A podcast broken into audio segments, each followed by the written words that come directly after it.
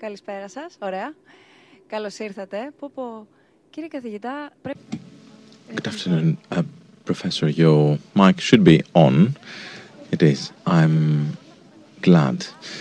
Well, we have met so many times, almost ten in these last thirteen years. I'm really delighted to be hosted by you in this wonderful meeting room. It's more than that, so welcome everyone. Dialogues, this monthly appointment of ours, um, will be celebrating uh, its first yeah, its first anniversary. So it is the first time we meet in a different place other than the S N F C C. This is the home of astronomy, of the stars, of the sky, the universe.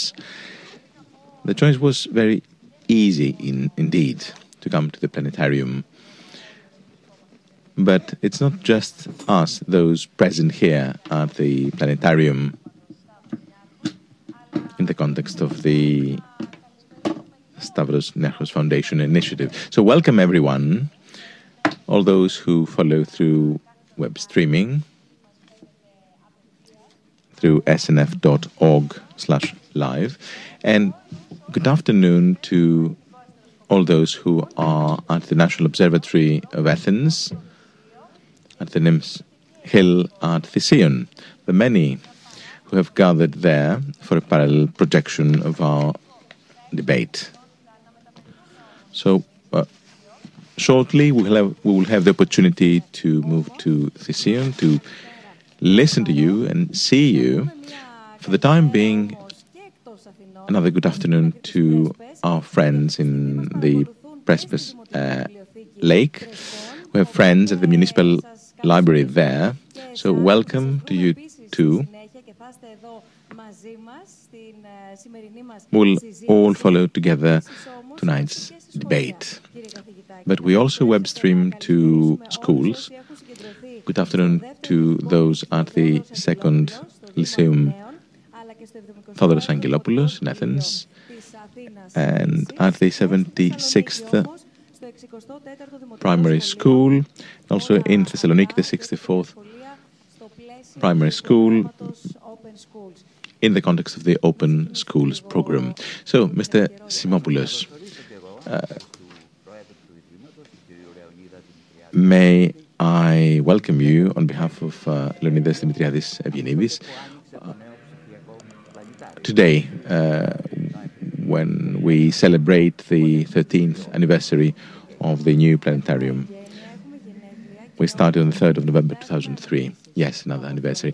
Uh, Professor, we all have um, great memories from the planetarium. If I may say, we do not only have memories as children, because we have visited uh, this place as uh, pupils, uh, but also as adults. We have the opportunity to visit the planetarium for free. It is very important to visit your premises, the digital planetarium, and uh, follow uh, various performances that are open for all sorts of uh, audiences. Yes, uh, this is of course very pleasant. Uh, I've been in this uh, compound uh, since nineteen seventy-three, forty-five years in, uninterruptedly.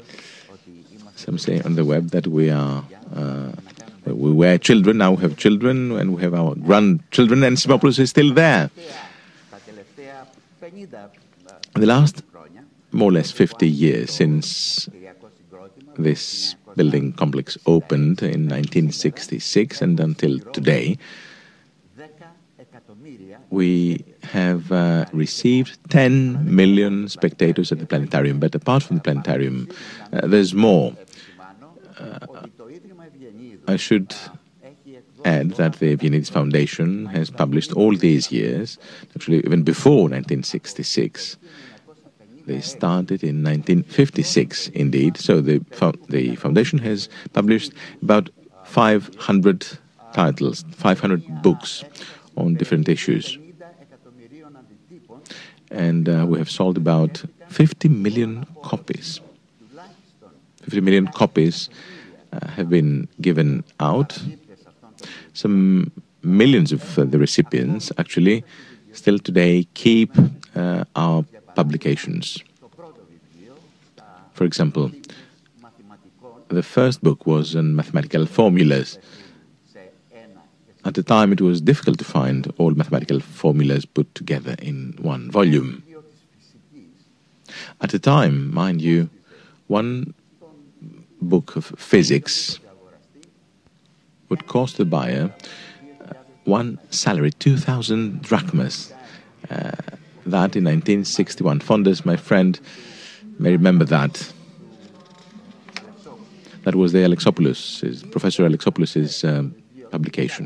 Yes, it cost two thousand. The Alexopoulos physics cost two thousand drachmas at the time.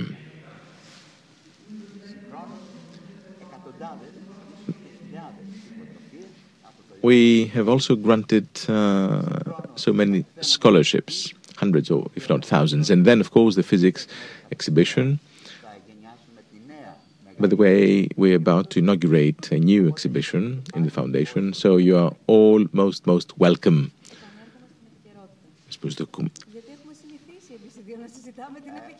Let's go back to something more uh, topical. We have this habit. Uh, how did you like the uh, first pictures from Mars? From inside. Actually, it was not the first, the, the second one. We saw the surface of Mars, and uh, we saw the new probe that will not move as some others have done. It will stay there. It landed very smoothly, as you know. Uh, now, InSight will tell us uh, more about the interior of Mars. We know a lot of a lot about the surface of Mars, but not enough about the Uh, what is under the ground. We know that the digital planetarium is always open for everyone and not just for specialists or experts. So, in these recent years, we watch uh, the news sent by NASA related to the universe from space, et cetera, and uh, these make the headlines. This uh, is a source of joy for me. I don't know why, really. And I don't know if we can understand why, because news are for everyone. So my question to you is the following, and I'm going to address this question to the rest of the panel. Is it possible to popularize science? Well, I remember you saying last year, uh, I'm not an author, uh, I'm a specialist in planetaria. So you paved the way, I believe, for the popularization of science in Greece. Is, isn't that the case? Well, this is the obligation of each and every scientist. Fondas will tell you exactly the same. It is our obligation, it is our duty to give back to the society uh, what we discover. The theoretical physicists and others must give to the society in an understandable way what they have found. We're not a modern clergy. Uh, Science is for everyone for centuries now. Science must be our must must become part of our daily lot. You know, forty-five years ago, I started this effort to popularize uh, science, and many colleagues at the time were accusing me that uh, I was uh, vulgarizing, so to speak, um, science.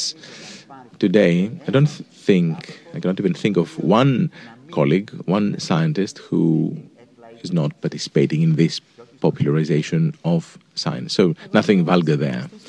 So, thank you very much, Mister Simopoulos, for this short introduction. We all have to thank you for hosting this event tonight. I think it was a good idea to open dialogues to astronomy. We're, we're not astrophysicists, we're not scientists, we're not specialists, but we have specialists, we have scientists, and more than that. And we will try to raise awareness about some astronomical subjects in this unknown world. Uh, Simopoulos, may I correct or add one more thing? I didn't reply to your first question. You asked me, why are we all that interested in science? You, the journalists and, and others, why are we thrilled uh, by astronomy, cosmology, et cetera? Well, it's that simple. It's because this science, astronomy, astrophysics, cosmology, gives answers. At least we attempt to provide answers to the most fundamental queries of man. Where do we come from? Where do we go?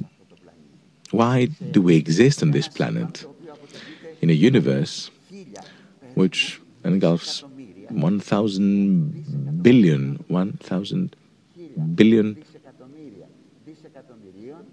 of billions of galaxies, and each galaxy has some hundred uh, stars, just like our sun. Why? So this is the question. But Snoopy says, look upwards, not downwards. Thank you very much, Mister Simopoulos. Thank you so much.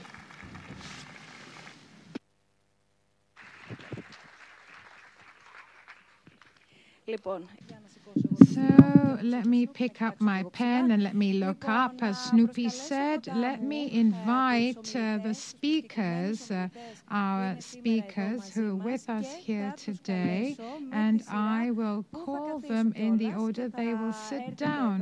Please come here, take your seats. Vasiliki Pavlidou, coordinator of FESTOS, uh, associate professor, Department of Physics, University of Crete. Come, Vasiliki. Thank you very much. Uh, Vasiliki has come all the way from Crete, and she's not here by herself.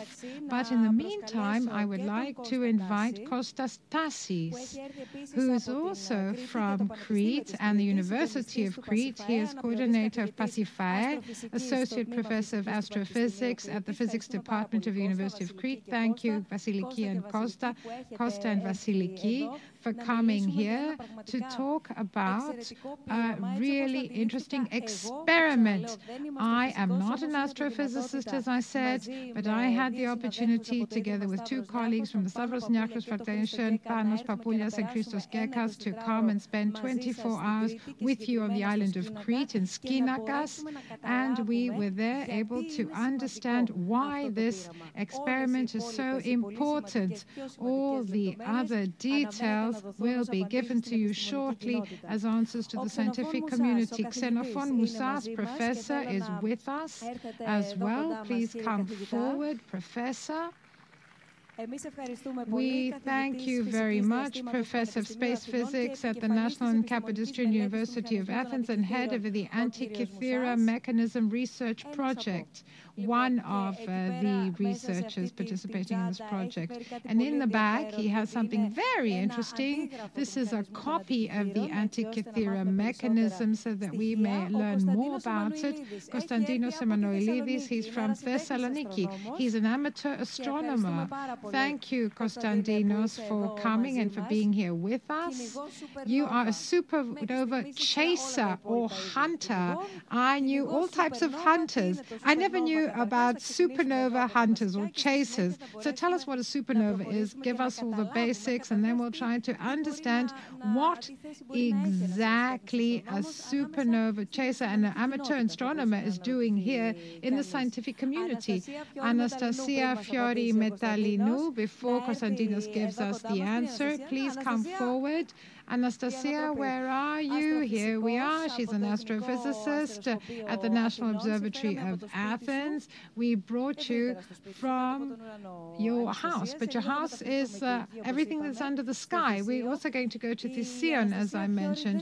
Anastasia Fiori is not just an astrophysicist, she's also a soloist. So here a lot of questions come to mind, and maybe you can't only answer in words or in Pythagoras' mathematics, and this is what Anastasia Fiori told me, and also the sound of space, if the space has sound. So many questions there.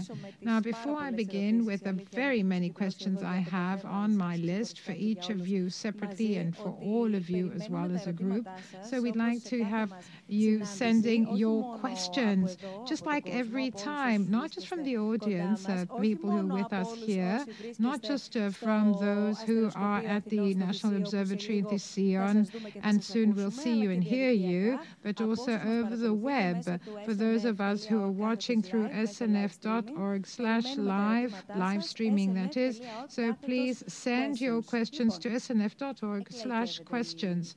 So here we see, is science popularized? Can it be popularized? In relation to what I was discussing previously with Professor Mister Simopoulos, who won't be able to stay with us uh, throughout uh, the discussion, I want to note this down, I want to mention it, and I want to clarify it. It is, uh, we know that uh, he is fighting, uh, he has a health problem, he's been very brave in tackling this problem, and this is why I'm sharing this with you after having been granted permission by him. So let us uh, get down to the nitty-gritty, let us enter into this unknown world, at least for us. So let's see whether we can really understand something. When I say we, I mean the rest of us, whether we can really learn anything. Microphones, please. So off we go. We can hear you now. Who's going to kick off? Before Mister Simopoulos leaves, I'd like to say uh, the question is whether astronomy is popularized. I don't know, but thanks to his effort, I started chasing supernova successfully, thanks to him, which means that when there was a show called uh, Red Giants, White Dwarfs, many years ago, when I was six years old, Six years old, I used to watch the show on T V, and I also also used to watch uh, Carl Sagan's Cosmos. And uh, I let my imagination go wild as a child, and I said, maybe I can do it too, and how's this done? And I might not have done it immediately, chasing supernovas, it took me a while, but that's what ignited the spark. This was from people who tried to tell us uh, what this passion is, this passion of investigation, particularly astronomy. So for me, this quest, if you like, I think that it can be popularized. Thank you, Mister Simopoulos, what you did, not only for me, but for thousands of others as well. Thank you for your contribution. So let's hear what the others have to say on this. Who would like to speak? Are you shy? Vasiliki, I'm going to I give you the floor. I have a very strong view on the matter, so we should let you intervene at the end. But I can speak if you want. Of course, we'd like to hear from you. So I believe that uh, it's not uh, optional to popularize science, neither for the scientists nor for the public, because the, peop the world we live in has become so incredibly technological, super technological, so if you don't have some literacy from a scientific point of view, everything around us that we use and that are an integral part of our daily lives, and I'm talking about the washing machine, Facebook, so if we do not have this basic understanding, not of how Facebook functions or how the washing machine works, but the procedure, the procedure through which we understand the world sufficiently in order for us to make it work for us, to apply uh, this in practice. Otherwise, this is all magic, and uh, it's all witchcraft. And we can't discuss and make decisions as a, social, as a society with intelligence if we don't have this basic scientific literacy. So I believe that science is and must uh, be for everyone. And this is why we've been trying very hard to do so at all levels, as far as we can, to the best of our ability, from children that will stop us in the street, that have a question to ask us, until going into schools and giving lectures or coming here or carrying out uh, an astronomy e-learning uh, lesson, which is open to all. This is not voluntary. It's something we have to do. Kostas, can you hear me?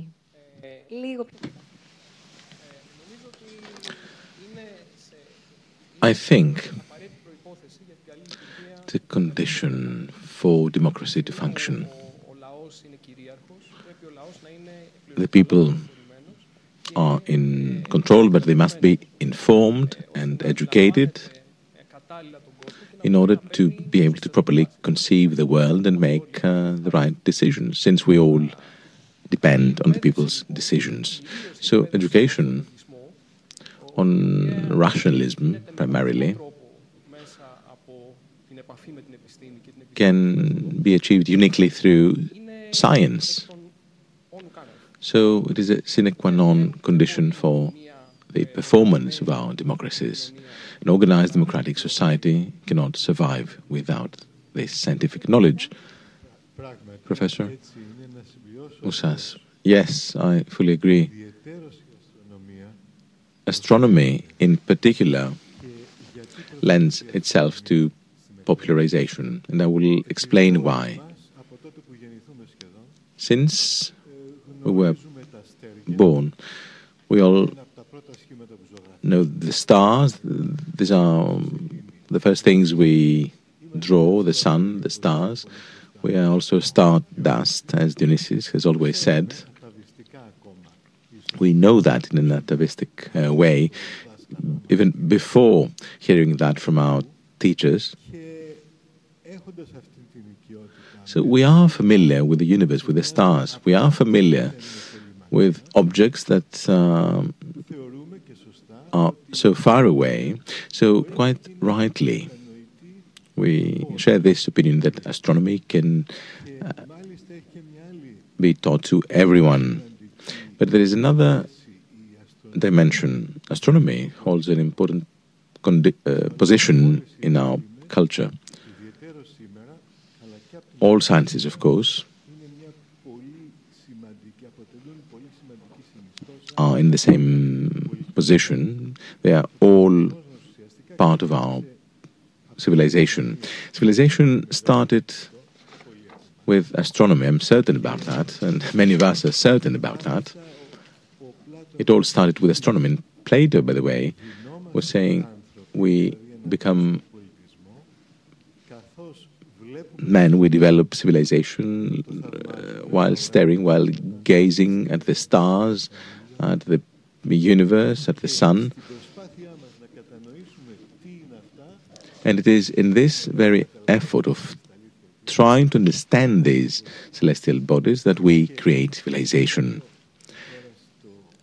And if you allow me, if I can go back to popularization, if it can or should be done by everyone. Well, scientists, to the extent they are willing and able, yes, they have this duty, especially in Greece, where most scientists are paid by the state, with some exceptions, uh, like this one, the Eugenides Foundation. So it is feasible, it can be done, and it should be done. Thank you, Anastasia. What about the observatory? A brilliant example that we all love, because you keep opening your doors to welcome all ages. The elder ones bring their children, but uh, it's because they enjoy it themselves in the first place.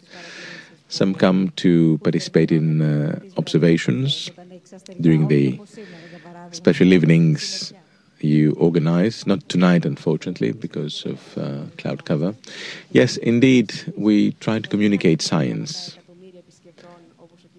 We cannot boast millions of spectators like Mister Simopoulos, but we have thousands of them. Thousands of people visit the observatory every year.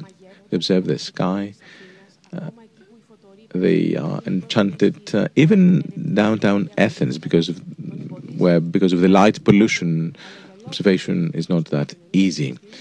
But for the purpose of communicating science, we are ideally located, and we can measure our achievement. We measure, we count our spectators, and this is our duty as scientists.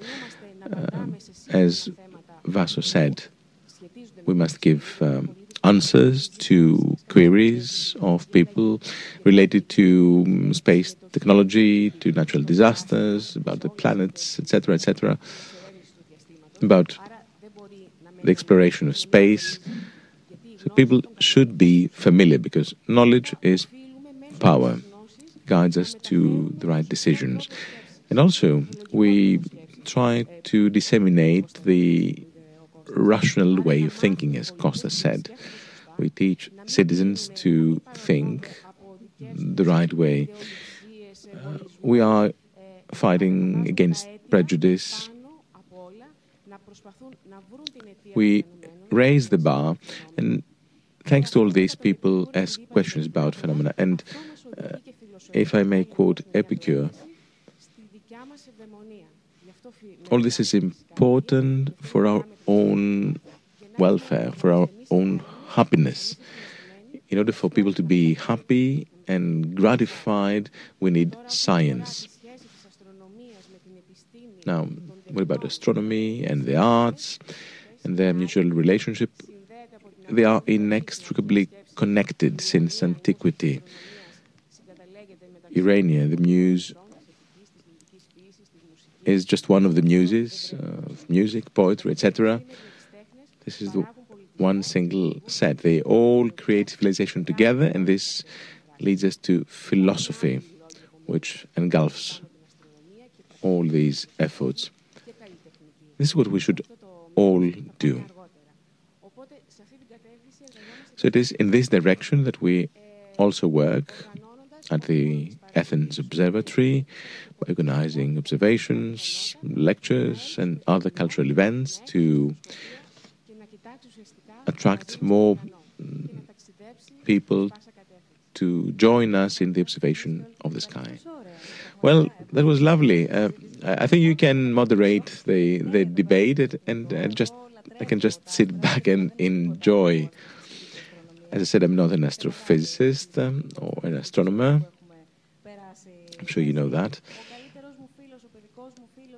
Now, my best friend from school is an astrophysicist. He has tried for years to explain me this or that. For hours and days and nights observing the sky. But I have a limit, and I just sit back and enjoy the night sky. But Vasiliki, you wanted to add something before I turn to Kostas, who is the amateur astronomer of the bunch. Vasiliki, I would like to agree, to fully agree actually, with Anastasia Fiori, that the response of people every time we open the doors of our institution, every time we popularize, every time we welcome people for guided tours, et cetera, uh, the, the response is amazing, almost moving. You know, at our observatory at Skinakas, one Sunday a month, we have an open night for the general public, and people can look through our telescope, a telescope with um, an objective one point three meters wide. So one night, Kostas and I were on duty, so we started um, driving to the telescope, and on the way,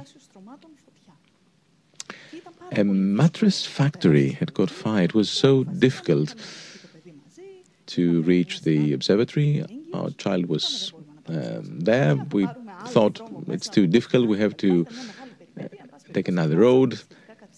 Anyway, we arrived a bit late, and uh, we found hundreds of people. Hundreds of people were uh, waiting for us already, which means that they were They literally went through fire to come to enjoy the night sky.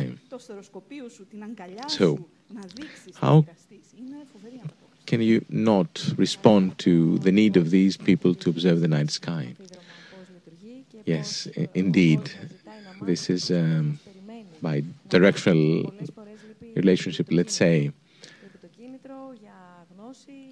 You provide the incentive for people to discuss, to learn. This is our experience as well with dialogues at the Stavros Niarchos Foundation. It's a big family.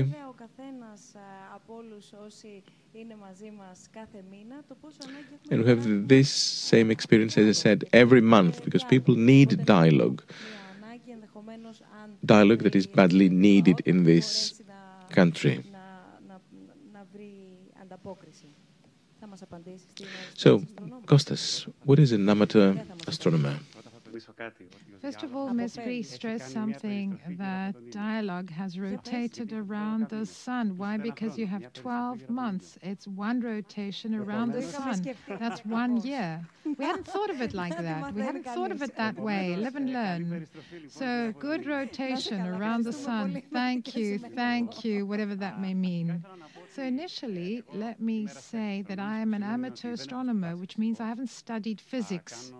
But I am an amateur astronomy, or I observe the stars because I love doing so. I love doing so too.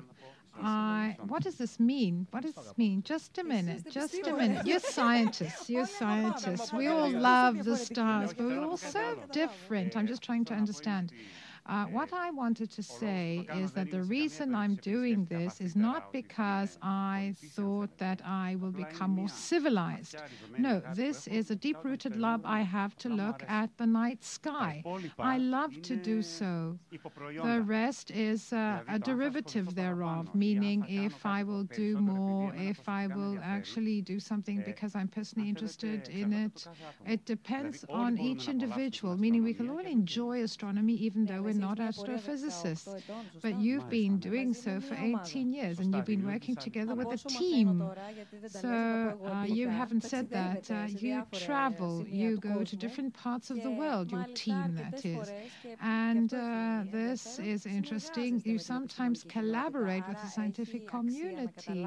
So it's important for us to understand, and I'm not saying that this isn't important, so apart and beyond, uh, apart from your love, Uh, for the stars uh, and the fact that some people may be interested uh, in a specific uh, subject, what is it exactly that allows you to talk to the scientific community? So traditionally speaking, the amateur astronomer does whatever another astronomer does, but using his own means and following the strict scientific method. So the amateur astronomer has to learn how this method functions, or somebody else has to teach him. I have created a robotic observatory in order to discover supernovae. But in order for me to do this, I was self-taught. I had to learn by myself how this is done.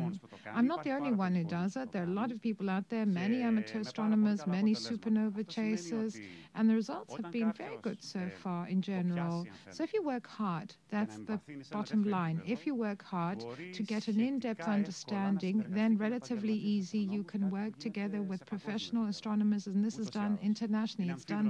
Uh, it's a two-way relationship between amateur astronomers and professional astrophysicists. I keep the unknown word uh, supernova on my list. Uh, I keep it. Uh, and uh, let me move on to Vasiliki and Kostas. Uh, before you give us more details about what's happening right now on the island of Crete uh, and the experiment, the question is whether you, during your research, uh, whether you've actually worked with amateur astronomers uh, in your during your career. Okay. Okay, on the island of Crete and all over Greece as well, there is an association. It's called Association of the Friends of Astronomy of Crete. S F A C uh, is the acronym in Greek. And we have approached them. We have approached this association. And uh, they're very excited, very passionate. Uh, this is uh, something you see in all uh, amateur astronomers. They, they immediately embraced uh, what we were doing. So we've contacted them. Some of them may be watching us right now, actually. some members of this uh, society, and uh,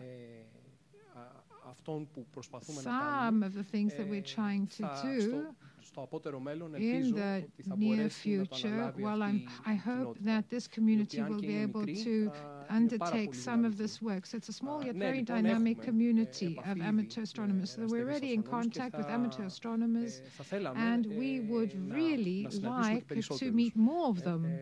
The truth of the matter is that uh, there is uh, work for everyone, for whoever's interested. So, of course, what we're doing is somewhat different.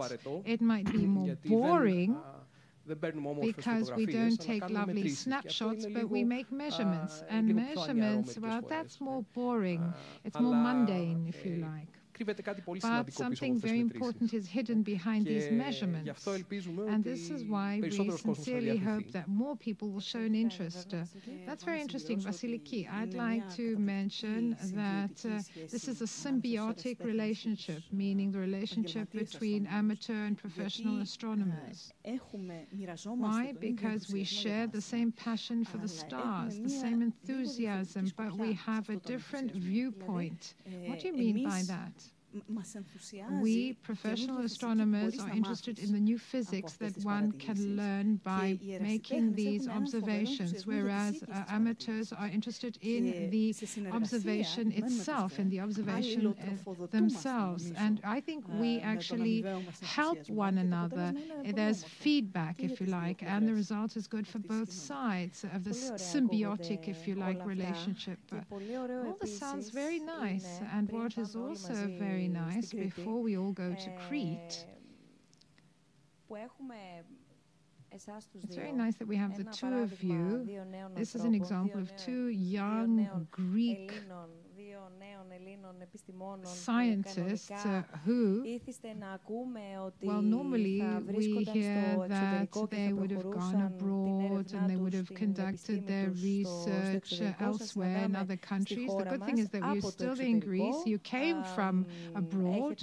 You both have studied uh, uh, here, and then you went uh, to Caltech, uh, which is like the N T U A, if you like. Uh, so you went to Caltech uh, for your postgrad studies. So I think it, that's very important that you came back. You came back to Greece after your studies, and you work at the University of Crete at the physics department. So before we go to Crete, tell us a little bit about how you ended up in the University of Crete and how we are now here together. If one imagines how many Greeks live abroad, and you go and meet every one of them individually and ask them, would you like to come back to Greece if you could continue doing an equally good job there, meaning in Greece, I think that many would say, no, all of us uh, are like uh, Ulysses. We all wonder whether we can go to Ithaca. But the question is if. It's a big if, meaning could I continue to work in the same way in Greece as I do abroad? So the fact that we actually decided to come back after thirteen years in the U S and one year in Germany, so we decided to go to Crete in two thousand twelve. And the reason why we did this is because at the University of Crete, we found a very conducive environment, an environment where we would continue to work the same way we would have worked in the States.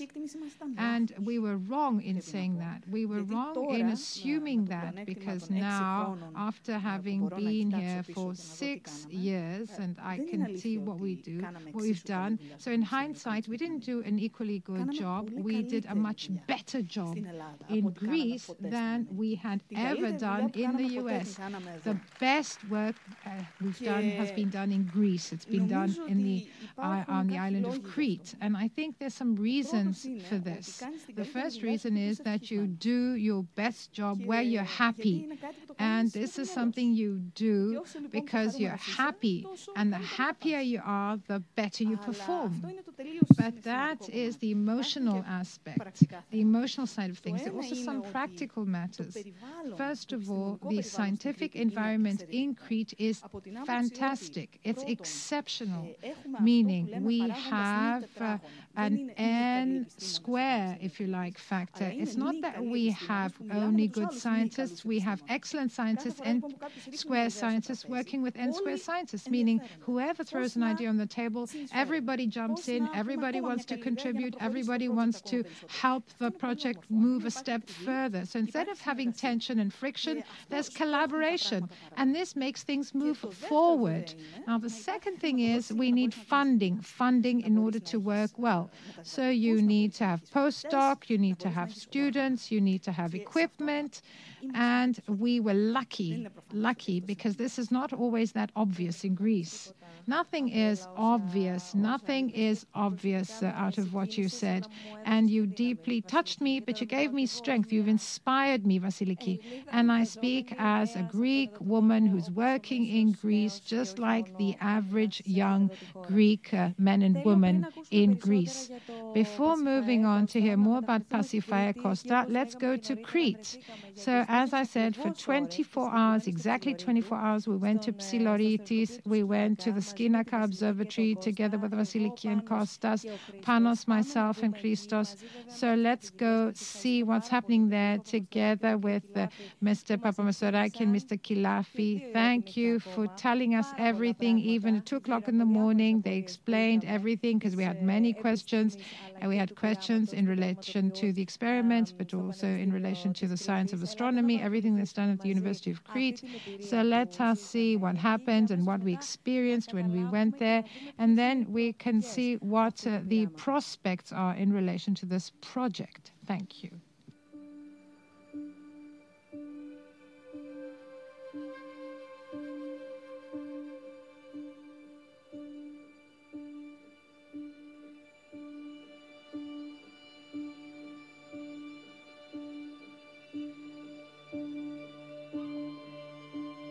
Το σύμπαν στο παρελθόν ήταν μικρότερο, ήταν πυκνότερο και ήταν θερμότερο.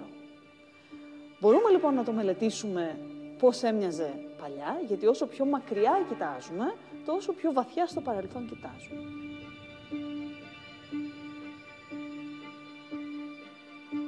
Οι αστρονόμοι ανά τον κόσμο θα ήθελαν να ανιχνεύσουν σήμα από τη δημιουργία του σύμπαντος. Το πείραμα PASIPHAE είναι ένα πείραμα αστροφυσικής, το οποίο θα λάβει χώρα εδώ στο Σκίνακα σε ένα μέρος του και στην Νότια Αφρική, στο Sutherland, το άλλο μέρος του, και σκοπό έχει να μας αποκαλύψει για πρώτη φορά τις πρώτες στιγμές του σύμπαντος. Ο Σκίνακας βρίσκεται στην περιοχή του Ψιλωρίτη, στην Κρήτη, σε ένα υψόμετρο χίλια επτακόσια πενήντα μέτρα, είναι μια εξαιρετική τοποθεσία για υψηλής ποιότητας αστρονομικές παρατηρήσεις.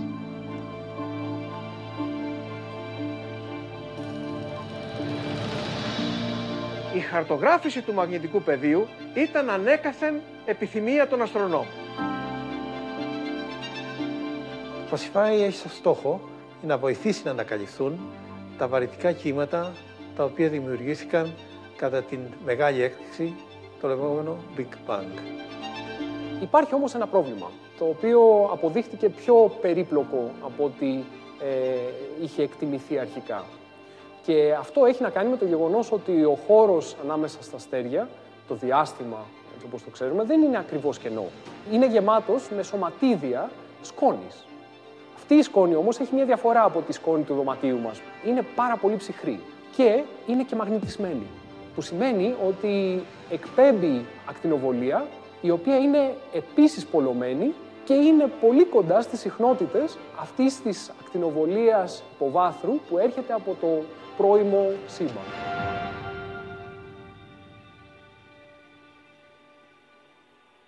Ο Κώστας και η Βάσο δημοσίευσαν το δύο χιλιάδες δεκαπέντε μία εργασία όπου υπέδειξαν σε όλο τον κόσμο, στην διεθνή κοινότητα, ότι εδώ υπάρχει πρόβλημα. Δεν μπορείτε να ανιχνεύσετε το σήμα που ψάχνετε αν δεν αφαιρέσουμε όλα τα στρώματα της σκόνης. Δεν μπορούμε να ξεχωρίσουμε αν υπάρχει ένα πέπλο σκόνης ή πολλά. Αλλά τελικά υπάρχουν πολλά. Πρέπει να αφαιρέσεις την πρώτη κουρτίνα, τη δεύτερη κουρτίνα, την τρίτη κουρτίνα και κάθε μία ξεχωριστά. Και έχει κάθε μία τις δικές της ιδιότητες. Το πρόβλημα αυτό έγινε επιλύσιμο μόνο ε, τα τελευταία ε, δύο χρόνια, ας πούμε, με τη βοήθεια της διαστημικής αποστολής Gaia της ίζα. Ε, το Gaia είναι μία αποστολή που στόχο έχει να χαρτογραφήσει και να υπολογίσει τις αποστάσεις των αστεριών από μας. Και έτσι, για πρώτη φορά, ανοίγει η τρίτη διάσταση, το βάθος του ουρανού. Ε, όσον αφορά τα αστέρια, βέβαια, όχι τη σκόνη ανάμεσά τους. Εκεί, λοιπόν, που έρχεται ε, το PASIPHAE ε, να κάνει τη διαφορά είναι ότι θα μετρήσει την πόλωση αυτών των αστεριών και με αυτόν τον τρόπο θα αποκαλύψει τις ιδιότητες α, της σκόνης ανάμεσα στα αστέρια. Διότι η πόλωση των αστεριών οφείλεται στη σκόνη αυτή. Είναι πολύ δύσκολο να ξεχωρίσεις φως που έρχεται από τη μεγάλη έκρηξη και φως που έρχεται από τη γαλαξιακή σκόνη.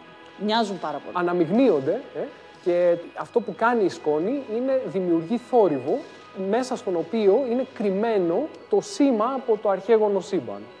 Γιατί λοιπόν δεν μπόρεσε να το κάνει κανείς πριν και θα το κάνουμε εμείς τώρα? Ε, ο λόγος είναι διότι φτιάχνεται αυτή τη στιγμή ένα πολλοσίμετρο, αυτό το όργανο που θα χρησιμοποιήσουμε στη βάση του τηλεσκοπίου για να παρατηρήσουμε τα αστέρια του ουρανού και να χαρτογραφήσουμε το μαγνητικό πεδίο, αυτό κατασκευάζεται τώρα και δεν υπάρχει παρόμοιο στον κόσμο. Το πείραμα PASIPHAE βασίζεται σε ένα πρωτοποριακό όργανο, ένα πολλοσίμετρο, το οποίο είναι το πιο ακριβές και το πιο ευαίσθητο που έχει υπάρξει ποτέ. Το πρόβλημα είναι ότι ένα τέτοιο όργανο είναι πάρα πολύ ακριβό. Και μόνον η κατασκευή του οργάνου αποτελεί ένα πάρα πολύ μεγάλο ρίσκο. Υποστηρίζοντας τους δύο αυτούς ερευνητές, υποστηρίζαμε μια ολόκληρη ομάδα ανθρώπων.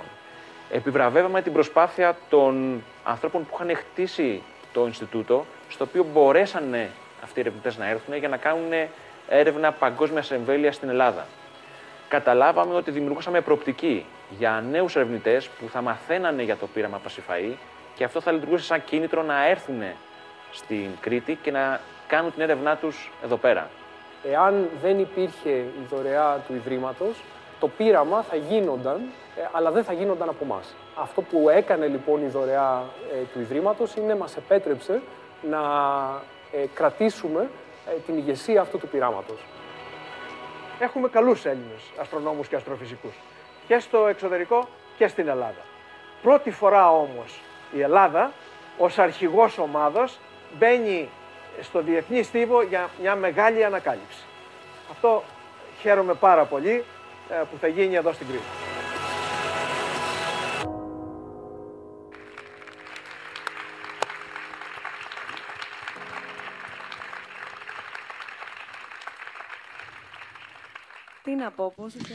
What can I say? I'm delighted that uh, all this is happening in Greece, in Crete, in this university you just described. So, what are the prospects of this experiment? Let's try to understand where we stand, where you stand with this experiment, and what does it mean that Greece is uh, the lead country in this experiment among many other partners, among the scientific community? First of all, let me explain the partnership PASIPHAE is an international partnership uh, between five foundations, five institutions, and five continents. We in Crete, we are the University of Crete uh, and the Research Foundation, Caltech in the U S, IUCA, Inter-University Center for Astronomy and Astrophysics, this is a research center in India, then the Oslo University in Norway, and the National Observatory of South Africa. These are the five partners, the five members of the partnership. As um, most things, it started like an adventure with its ups and downs. It all started uh, back in two thousand fifteen with the publication that Professor Kilafis commented on during, during the video. So he said uh, there is an opportunity, a huge opportunity, because the scientific community working on the first, the very first moments of the universe uh, had ignored something. And this is not because the others are not uh, intelligent or smart enough. Th- that was due to the fact that this small, tiny thing is a bit farther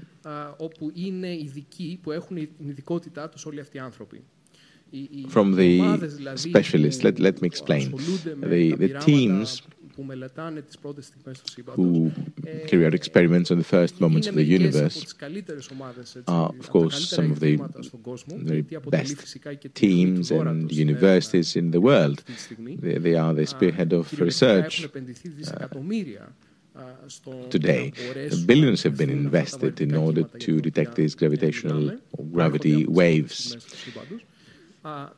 deriving from the first moments of the universe. So it's um, a competition,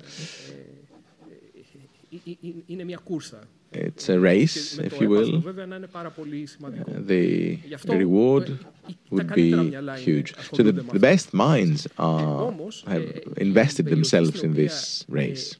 Now, their specialization is a bit further than the area we are exploring, the, the problematic area. So it so happened that we too come from uh, two different scientific communities. We are both astrophysicists, but we do different things. My specialization is uh, physics of interstellar matter. Vaso is in cosmology.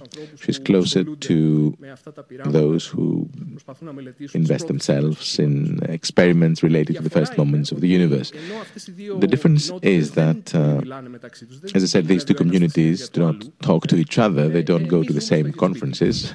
Uh, the difference is that uh, Vaso and I live under the same roof. So that was the comparative advantage, if you will. It so happened that um, we embraced the, the subject, we saw the opportunity and uh, grabbed it. Of course, easier said than done. So what made the difference at the end of the day, what uh, led to this international experiment, uh, the fact that we have a medium-sized experiment, I mean, we're not in uh, satellites, et cetera. Uh, so this mid-sized partnership uh, is very, very promising. We have achieved something, uh, indeed. So this is due to a series of coincidences, which are not exactly coincidences. Uh, the first was the huge support we enjoy from all our colleagues at the physics department at the University of Crete. Each from and in his domain helped to make this become true. The other quote-unquote coincidence is the following. In all cases, you need an idea, and then you carry on with research that we do not carry out for ourselves. We carry out research for humankind. You have to publish your results. If you don't publish, your research does not exist. As soon as you publish, then this belongs to everyone. And then, of course, every scientist then is on the same race. What I mean is that there was and there is competition. In this, the donation, the grant from the Stavros Niarchos Foundation helped us lead the competition. They gave us an edge. Actually, some of our partners started as competitors.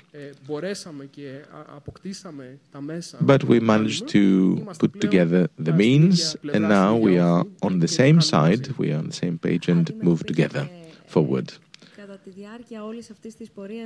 Question. In these last years, were you faced with incredulity or doubt? Or because you defended Greece as the as a hub for this piece of research. Uh, yes, it wasn't easy.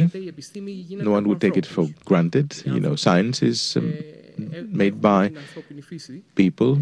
We have to do with people, with human nature, whether we are in science, in art, or in war. Competition, you know, is always there, especially between intelligent people. And competition sometimes implies some traps, so to speak. Well, we, we made it, and uh, today the experiment enjoys solid funding internationally. All partners are properly funded by agencies and bodies in, the, in their respective countries or by international funding. We don't enjoy any funding from Greece. By the way, in total, our budget stands at seven million dollars. That's why I said earlier we are a mid-sized program. So we keep moving forward uh, in a very dynamic way. Where do we stand?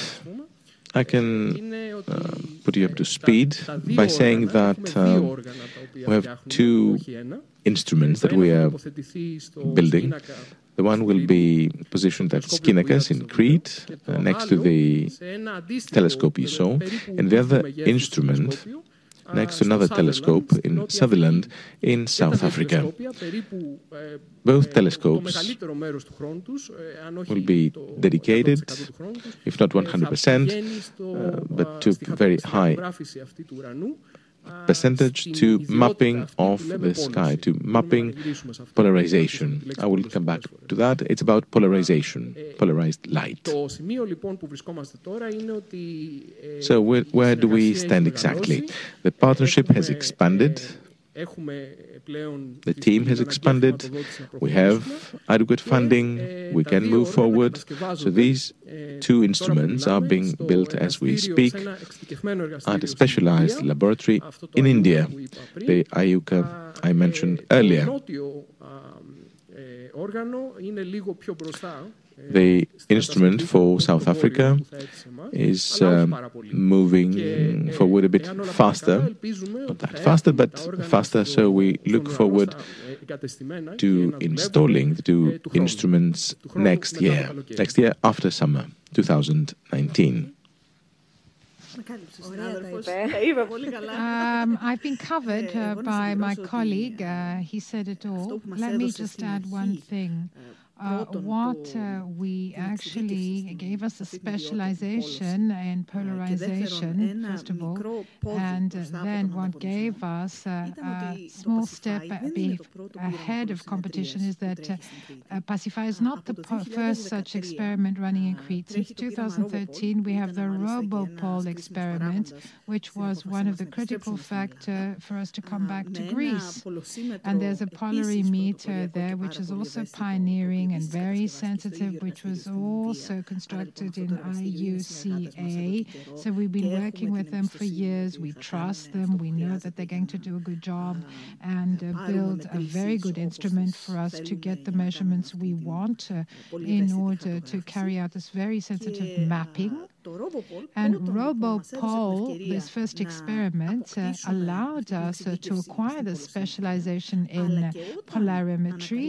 But when we discovered this phenomenon back in two thousand fifteen, or rather the problem in studying the first moments of the universe, we knew how to solve the problem. So we didn't go out and say to the scientific community, oh, this wonderful experiment that you want to do and you're investing millions is not done, it's not feasible. We could say to them, what you want to do is not going to be solved the way you're doing it, but if we had a wonderful polarimeter, this is how we would solve the problem. So we actually had a lead compared to our competitors. But once you say it and you say that a polarimeter will solve the problem, everybody then takes part in the race and everybody runs to create a polarimeter. That's why we had to start constructing the polarimeter immediately to keep our lead, and this is what we did thanks to the S N F grant. Thank you very much. I'd like to remind everybody, whether you're here, whether you're there, whether you're somewhere else, because we're present in many places, so we're here, we're in Prespa, we're at the Athens Observatory, at the Visitor Center, we're in the schools in Athens, we're in the school at Thessaloniki, but all of you who are watching us from wherever you are through live streaming can send your questions uh, after having heard uh, what our speakers said. Uh, you can send your questions and queries to s n f dot org slash questions so that uh, at the end we can ask them all these questions and learn as much as possible today, because we want to take advantage of the fact that you're here. Are you ready, Anastasia? I am. Well, what should I be ready for? What for? Is the Deputy Director of the Planning and Strategy Department of the S N F. It's, the, it's Panos. I traveled with him to Crete. Remember I told you where we got to see uh, everything that I mentioned. How are you, Panos, uh, by the way? Panos, can you hear us? Hello, hello from uh, the Nymphs Hill in Thissio. Uh, good evening, Anna. Good evening, everyone, to our friends there, to everybody who came here to uh, the uh, uh, Lophos Nymphon. And we'd also like to say hello to everybody in the schools uh, in Greece. We are listening in to your conversation uh, with great excitement uh, because you're talking about uh, the stuff of dreams. When you ask children, what do you want to become? They say astronauts, uh, they say astronomers, they say firefighters. And here we're talking to people who are living this dream, this childhood dream for many. They are actually doing it, and you fill us with optimism because it's not Not a, a pipe dream. Kostas and Vasiliki are not in the clouds. They're down to earth, and they actually have concrete results uh, in what they do. When uh, we got their application, uh, their application was a challenge for us as well. How can you understand the prospects of a very complex research, and how can this research uh, have an impact uh, on society as a whole? In a way, we got all the relevant information we needed, we talked to them, uh, but uh, the difference in this case is when we visited them, when we went to see them, uh, they welcomed us in their office, uh, Mister Kilafis and Mister Papamastorakis, uh, who are the most senior at the institute that we supported, and they said to us that Kostas and Vasiliki are the people who are going to make this institute go a step further. And when we left, uh, Kostas and Vasiliki took us to their office. They let said everybody else leave, leave, leave. And they said that the future is the students. And how with the support, the grant that we would provide, they would have more students, and this would lead to the longevity of the institute. When we went to Skinakan, we met the students uh, who carrying out uh, research at the observatory. The students kept talking about technology and the technique uh, used όταν μιλήσαμε με τους τεχνικούς, μας μιλήσανε για τα εργαλεία και για τους ανθρώπους που είχαν φτιάξει το αστροσκόπιο, που ήταν ο κύριος Κιλάφης και ο Παπαμαστοράκης. Ξεπερνά από την επιστημονική αριστεία. Έχει να κάνει με τον τρόπο που άνθρωποι δουλεύουν σε συνεργασία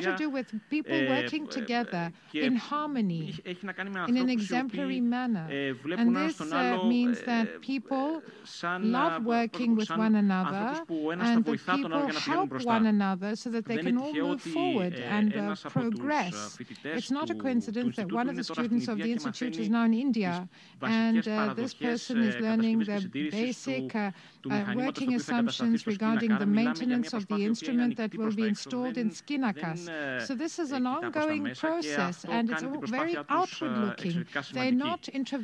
εξαιρετικά σημαντική. Ακριβώς αυτό όμως είδαμε και στο Εθνικό Αστροσκοπείο που είναι ο έτερος οργανισμός του κομμάτι της εκπαιδευτικής αστρονομίας που έχουμε υποστηρίξει στα πλαίσια της πρωτοβουλίας του Ιδρύματος Σταύρος Νιάρχος για την υποστήριξη νέων ερευνητών στην Ελλάδα. Είναι εντυπωσιακό πώς πληθώρα πληροφοριών που χρησιμοποιούμε στην καθημερινότητά μας στην Ελλάδα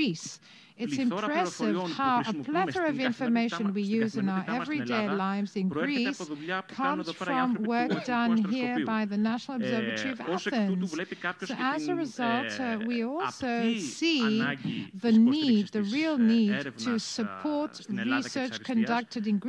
η έρευνα και η αριστεία έχουν άμεσο αντίκτυπο στον τρόπο που κατανοούμε το περιβάλλον μας και που and the way in which we live our daily lives. A lot of the information that people see on sites like Meteo dot G R, a lot of information that uh, services use having to do with weather phenomena come from the National Observatory of Athens, Meteo dot G R, excuse me.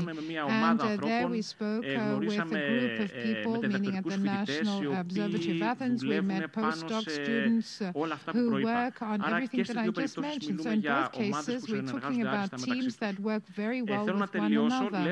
I'd like to conclude by saying that all of us here understand the importance of popularization of science. That was the starting point of the discussion today. And we know that the Stavros Niarchos Foundation has a global presence. And we have supported the First Light Pavilion at the University of Manchester. This is a pavilion, a pavilion which aims to bring into contact young children who are the scientists of the future with the subject of their future studies. So the intention is, in some years from now, many of the children finishing school will become involved in astronomy professionally. I just wanted to mention this. Uh, this was just an example of the support uh, provided to popularize science, which in our opinion is very important. So I mentioned all this for Greece as well. This is part of the initiative of S N F to combat youth unemployment. It's of the amount of one hundred million euro, and part of this has to do with promoting science στα πλαίσια νέων ανθρώπων για να αποφευθεί το brain drain. Και ο Κώστας και η Βασιλική είναι ένα λαμπρό παράδειγμα το πώς αυτή η πρωτοβουλία φέρνει αποτελέσματα. Πάνο, σε ευχαριστούμε πάρα πολύ. We will see you again later. I know that we have a small delay and we can see this echo. So I know that this is something people can hear in Thissio. Do you know what supernova is? Do you know what the word supernova means? Any idea? What's a supernova? Only from sci-fi films, ο, ο science fiction films.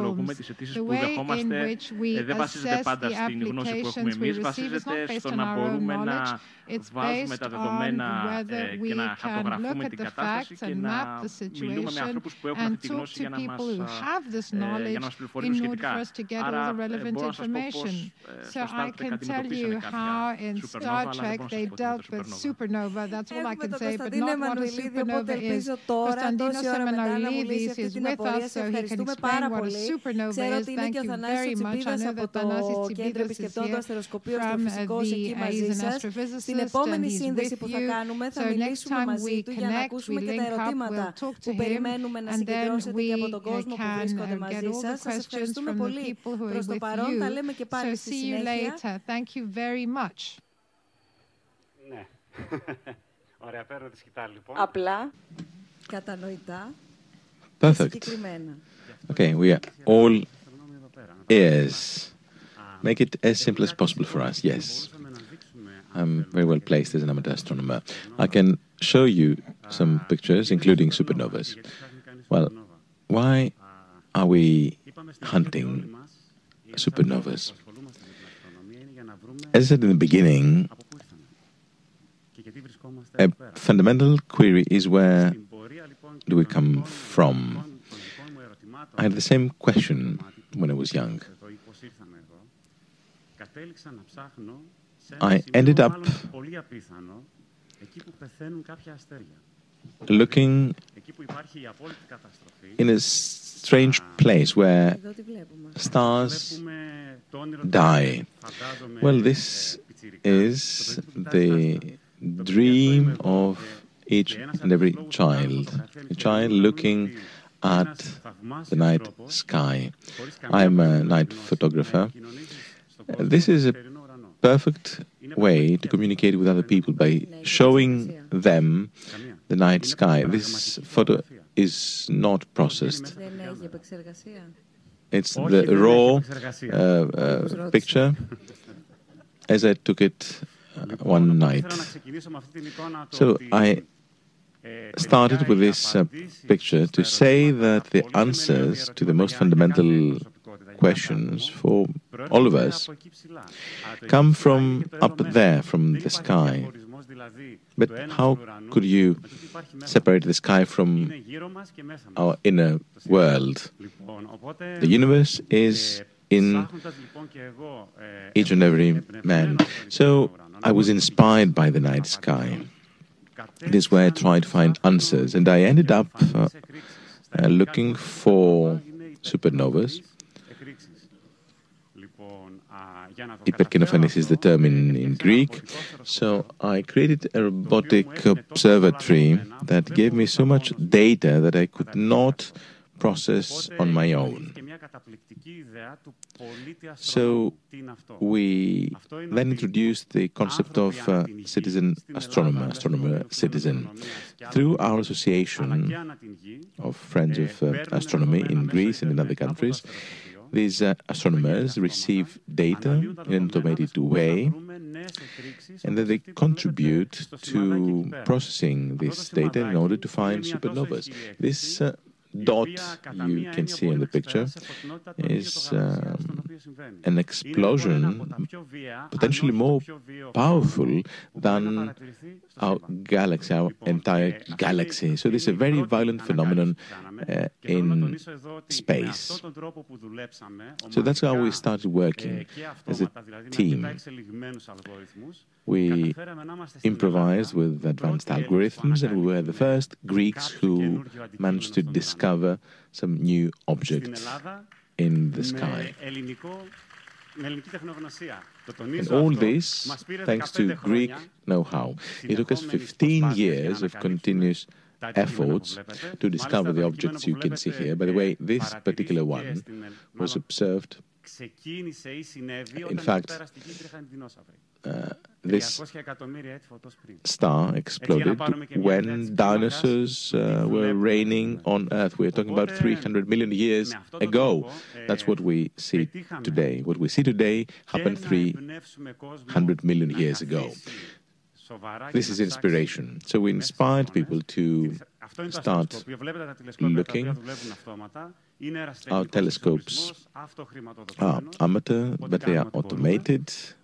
We provide the funding. Sorry, hold on.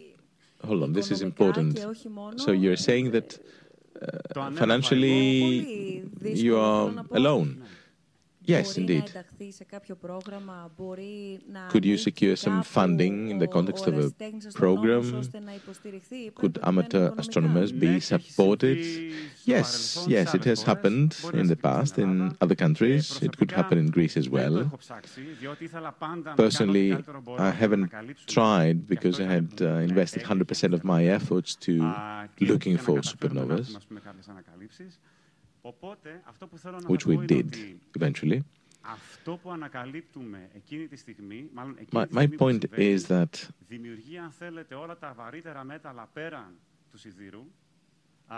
supernovas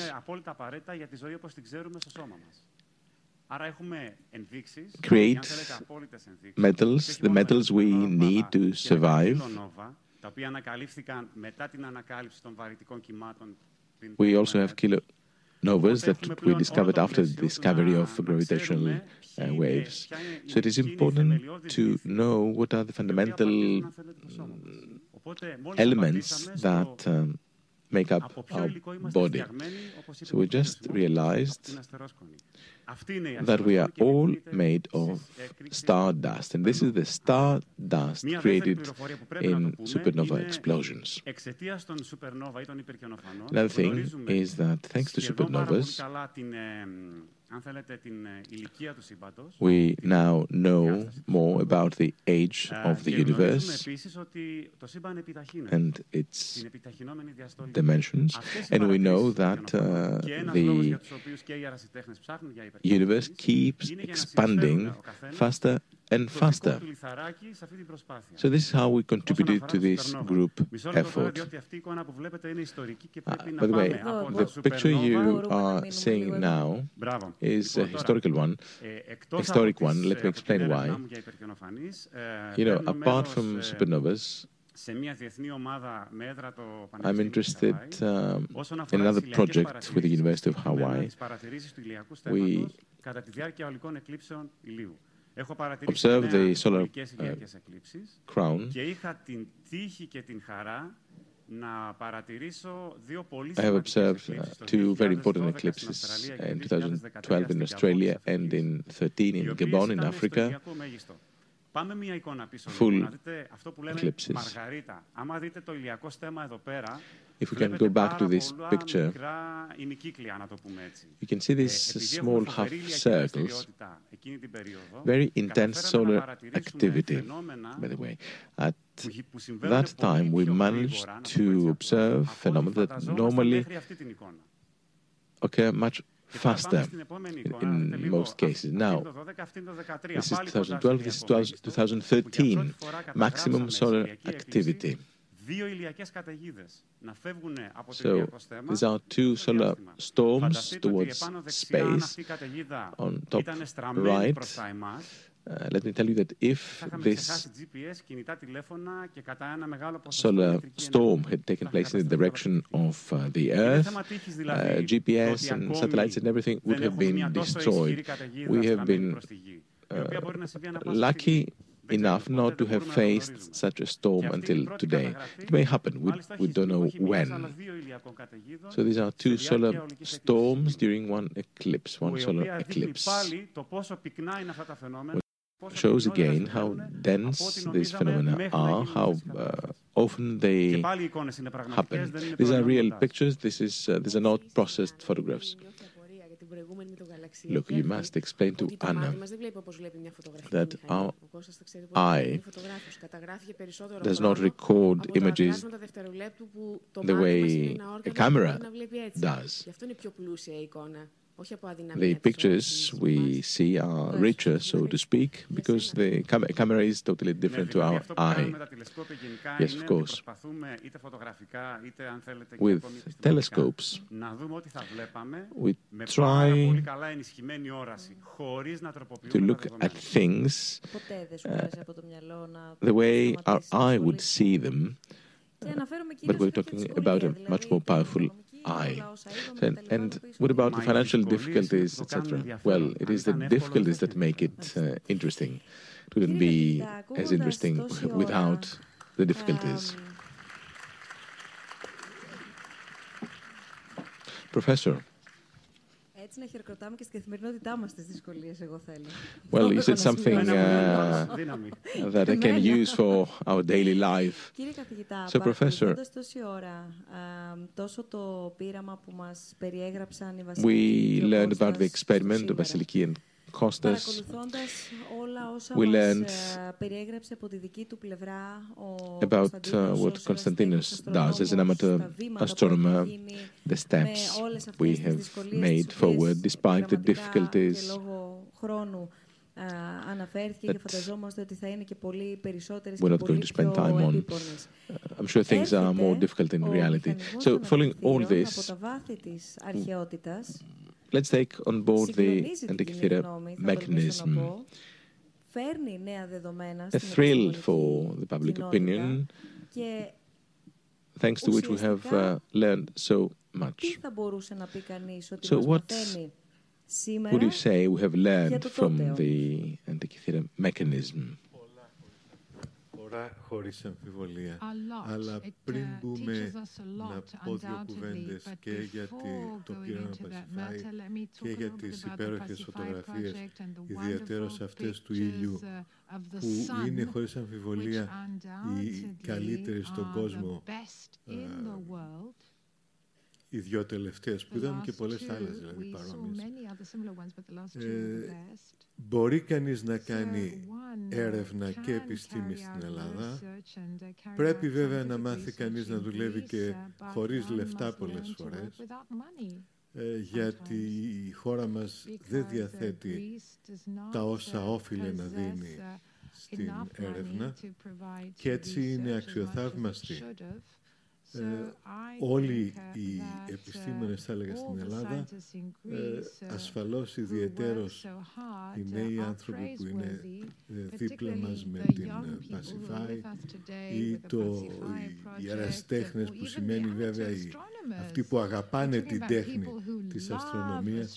Και να μην ξεχνάμε ότι ο Χάμπλ, για παράδειγμα, ξεκίνησε, δικηγόρος ήταν, ουσιαστικά ερασιτέχνης. Και έφτασε εκεί που έφτασε. Και βλέπουμε τον απόϊχο και με την PASIPHAE σήμερα. Αυτό που ξεκίνησε δηλαδή ουσιαστικά εκείνος. Να έρθουμε λοιπόν τώρα στον μηχανισμό που σήμερα μπορούμε και τον χρησιμοποιούμε και με επιτυχία ως εκπαιδευτικό εργαλείο για να διδάσκουμε με διάφορες τεχνικές τα παιδιά μας στην Ελλάδα και αλλού ότι ο άνθρωπος μπορεί να κατανοήσει την φύση ξεκινώντας με παρατηρήσεις, ανακαλύπτοντας αυτό που ονομάζουμε νόμους της φυσικής και με τα μαθηματικά τα οποία χρησιμοποιεί αφού ανακαλύψει τους νόμους της φυσικής και τους διατυπώσει με τα μαθηματικά, με τον Πυθαγόρα που ακούσατε, που είπατε πιο πριν, εν τέλει να μπορεί να προβλέψει μελλοντικά φαινόμενα. Πώς το ονόμαζε? Ένα παράδοξο που έτυχε να βρω πριν από καμιά δεκαετία χρόνια είναι ότι το ονόμαζαν τάμπλετ, όσο απίστευτο και αν φαίνεται αυτό. Δηλαδή, στα αρχαία βιβλία, ε, για μια πολύ μεγάλη χρονική περίοδο, το ονομάζουν πινακίδιον ή, όταν είναι μεγάλο, πίνακα. Και είναι λοιπόν ένα πινακίδιο, άρα τάμπλετ, που είναι προγραμματισμένο με γρανάζια. Μπορείτε να μας δείχνετε παράλληλα?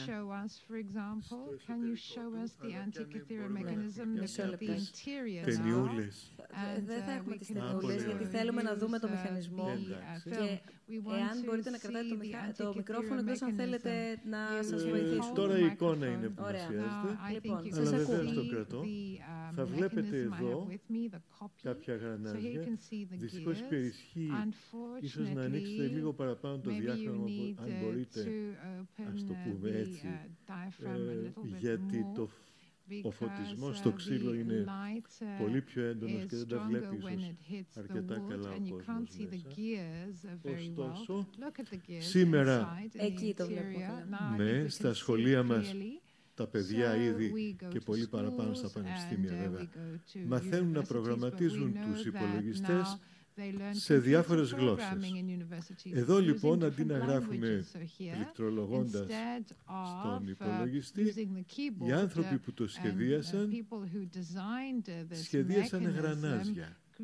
γιατί κάποιος από αυτούς, δεν ξέρουμε ποιος ήταν, ήδη ο, ο Αριστοτέλης περιγράφει τα παράδοξα των γραναζιών και Ε, ασφαλώς για να περιγράφει τα παράδοξα, το ακροατήριο και ο αναγνώστης ήξεραν τι είναι τα γρανάζια. Τροχούς, τους ονομάζουν, τύμπανα, δίσκους, οδοντοτούς, και είναι βέβαια τέτοιοι. Μπορεί λοιπόν ένας ίσως ακόμα και πρωτόγνωρος άνθρωπος, αυτός που φτιάξε τα πρώτα γρανάζια για ένα νερόμυλο ή για έναν ανεμόμυλο, να είδε εκεί τη σχέση ανάμεσα στα δόντια και τις ταχύτητες και τη δύναμη ροπή, τη λένε πιο σωστά βέβαια, που μπορεί κανείς να έχει για να φτιάξει έναν μήλο. Και στη συνέχεια ήρθε κάποιος άλλος, ενδεχομένως ο Αρχιμίδης, που ξέρουμε ότι έφτιαξε δύο τέτοια μηχανήματα και ανακαλύπτει τη δυνατότητα να προγραμματίζει κανείς με μαθηματικά χρησιμοποιώντας τροχούς.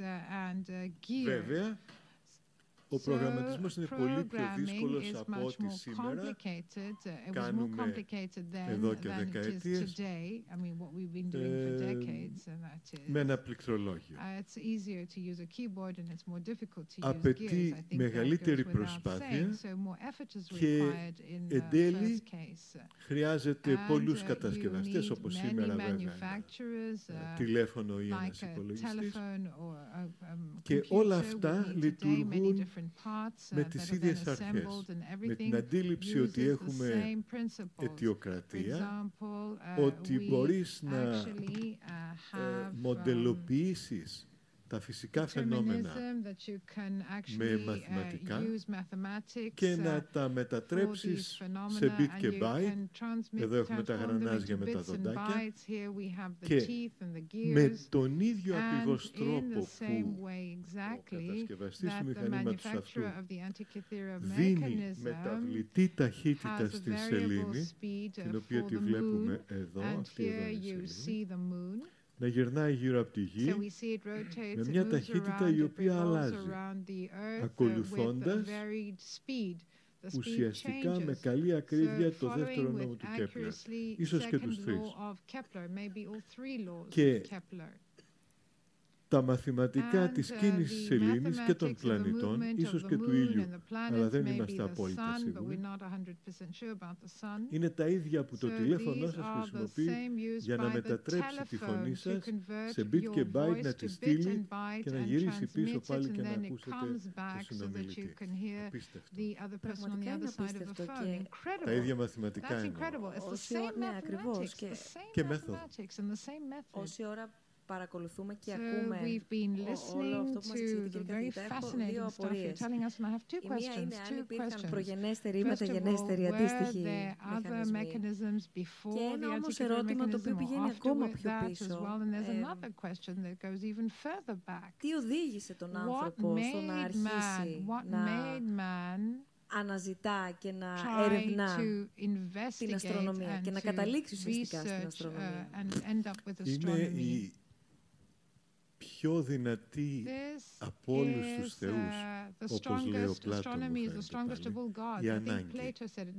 Η ανάγκη, λοιπόν, οδηγεί τον άνθρωπο να And it's need that makes man discover astronomy or create astronomy. So the stars are always there, but astronomy is a creation of man. Και την χρειάζεται για να ταξιδεύει και επίσης για να ξέρει πότε θα σπείρει ή πότε μπορεί να ψαρέψει ή πότε μπορεί να κυνηγήσει με τις φάσεις της σελήνης.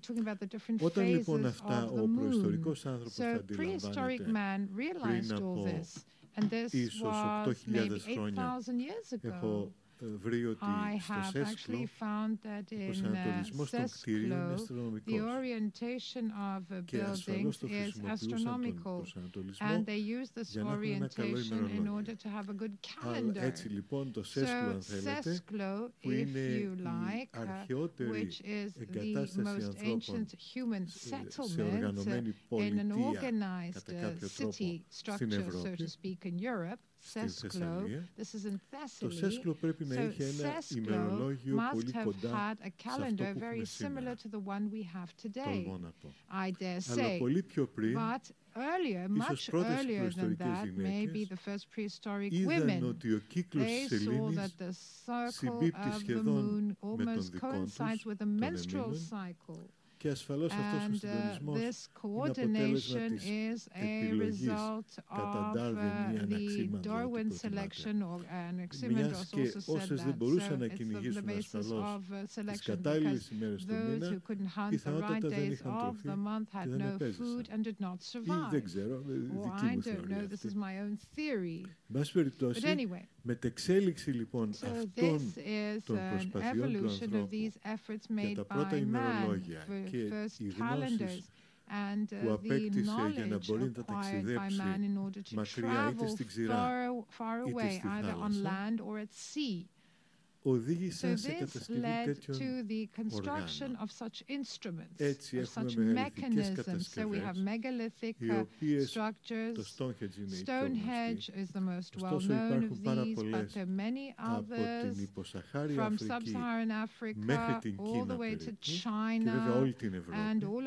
Και ασφαλώς υπάρχουν και στην Ελλάδα, δεν τα έχουμε βρει ακόμα. Και στην Κρήτη, και να ξαναγυρίσουμε στην PASIPHAE, στον χώρο της PASIPHAE, μάλλον, υπάρχει ένας μηχανισμός που ονομάζεται μινοϊκός υπολογιστής, πιθανότατα γύρω στο χίλια οκτακόσια με χίλια πεντακόσια οι άνθρωποι έφτιαχναν πολλά αντικείμενα, περίπου οκτώ εκατοστών σε διάμετρο, που αν τα δει κανείς σε μια φωτογραφία ένα σχήμα, θα δει άμεσα σε δευτερόλεπτα τις ομοιότητες με το Stonehenge, για παράδειγμα. Και αυτό είναι μια μήτρα που σημαίνει ότι έφτιαχναν πολλά τέτοια και ήταν ένα Stonehenge τσέπης που είχαν οι Έλληνες εκείνη την εποχή. Υπάρχει λοιπόν μετεξέλιξη και σίγουρα αποκορύφωμα είναι οι κατασκευές του Αρχιμίδη, που θα μπορούσαμε να πούμε είναι ο παππούς αυτού του μηχανισμού. Παίρνω πάσα από τα μαθηματικά του Πυθαγόρα, στα οποία έχετε αναφερθεί οι περισσότεροι όση ώρα σας ακούμε. Και έχω πραγματικά απορία πώς από μεταβλητές σε τύπους, σε εξισώσεις, μπορούν να μετατραπούν σε νότες. Ακούγεται πάρα πολύ ωραίο σίγουρα. Φαντάζομαι το κοινό, Αναστασία Φιόρη, έχει αγαπήσει αυτό το πάντρεμα, όσο στον φυσικό σας, αλλά και ως μονοδός, γιατί έχει τραγουδήσει για τα αστέρια, έχεις εμπνευστεί από τα αστέρια, να έχεις σπουδάσει και τα δύο, και τα αστέρια δηλαδή, την αστροφυσική δηλαδή, αλλά και την μουσική. Νομίζω ότι έχεις ανακαλύψει και έναν ιδιαίτερο κόσμο ανάμεσα σε αυτούς τους δύο κόσμους. Ανακαλύψει, ίσως έχω αποκαλύψει και ίσως προσπαθώ να το συνδυάσω και ίσως αυτό το προσπαθώ και δεν είναι ούτε εφήβρα κάτι καινούριο.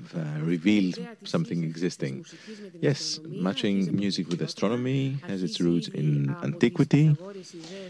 It is founded in Pythagoras, the harmony of the spheres that we also find in uh, Plato and Timeo.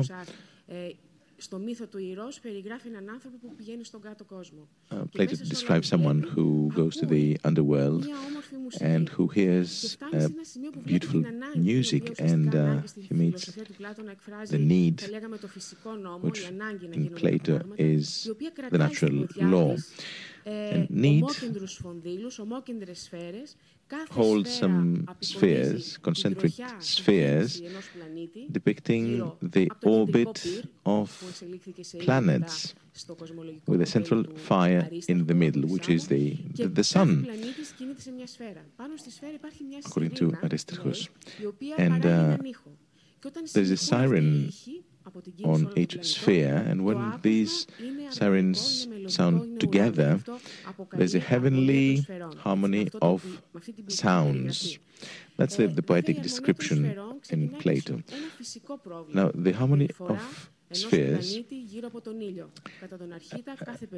is similar to the rotation of planets uh, following their orbit. So the rotation is a sound, and of course with planets we cannot hear any sound because we can hear only certain frequencies.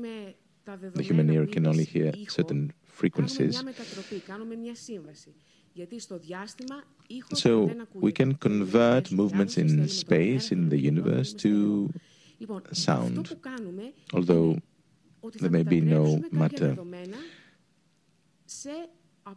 in space. So we convert some movements to sound that our ears can perceive, can hear. Konstantinos showed us two amazing pictures earlier of two eclipses where you can see actually the magnetic field of the sun. You can see these lobes, you can see the, the solar wind and the solar storm. These are charged particles that uh, travel through the interstellar space and reach in, uh, the Earth by creating the northern lights, among other things. So these particles that follow the lines of the magnetic field, of the sun's magnetic field, and then reach the Earth, producing, as I said, the northern lights. So these particles, that was my PhD, by the way, do create sounds. They emit in radio waves, in radio wavelengths, and these can be converted to sound thanks to an antenna. You capture electromagnetic waves and you can convert them to sound. So if our ears had antennas, electromagnetic antennas, we could hear the sounds of the sun, and you could hear these sounds uh, upon entering this room. These were the sounds that we had produced from the movements of the particles coming from the sun. These are particles creating, among other things, the northern lights. So this is how sometimes you can hear some natural phenomena with your own ears. And this is a very attractive way of understanding astronomical phenomena, also for us, scientists, because we tend to focus on uh, pictures that we ignore the, the sounds. So I think th- this could be a very attractive way to communicate and disseminate science. It would be very attractive for science, for education in schools. Before going to the equations, you could have someone, a young student, hear to the universe's sounds. And this could be used by an artist to create a work of art.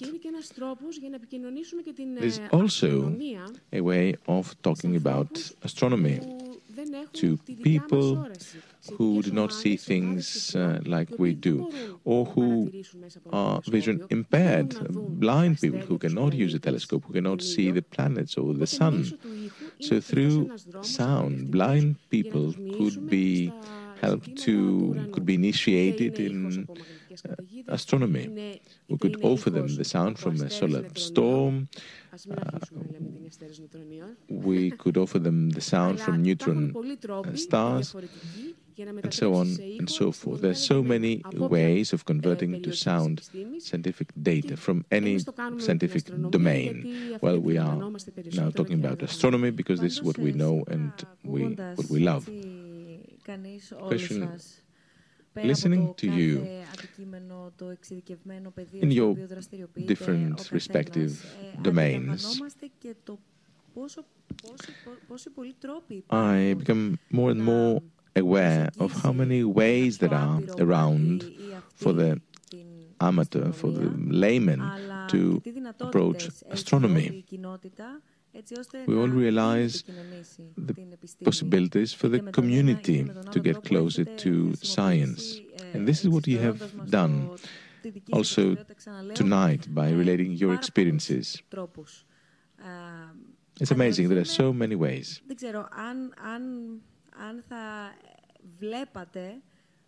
So I wonder, could astronomy be re-included in uh, the school's curricula?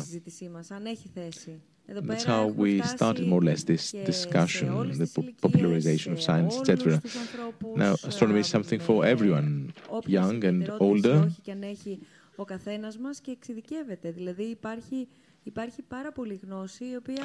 so much knowledge around that should not be wasted. So could astronomy regain its uh, position, the position that it had in the past? Well, yes, but we should be a bit cautious. Let me explain. Astronomy entails a risk. There are so many things we know about our solar system, about stars in general, about the creatures that could live out there. So one could be tempted to try to teach astronomy as a course.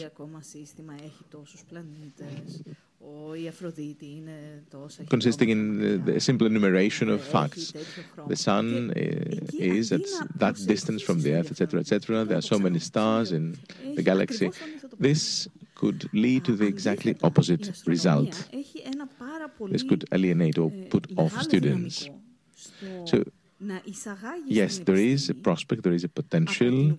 We can attract people closer to science. But the key here is how do we know, why do we know, and how do we know this or that? The question is the process of discovery. How do we discover new science? The reason why astronomy is an excellent tool in this respect is, first of all, that astronomy is catchy, it's sexy, but it's also because it is through astronomy that we started discovering science. The history of science goes through astronomy, goes through the movements of the planets, um, the law of gravity, which led to physics, et cetera, et cetera. So this is a huge, this is a tremendous opportunity.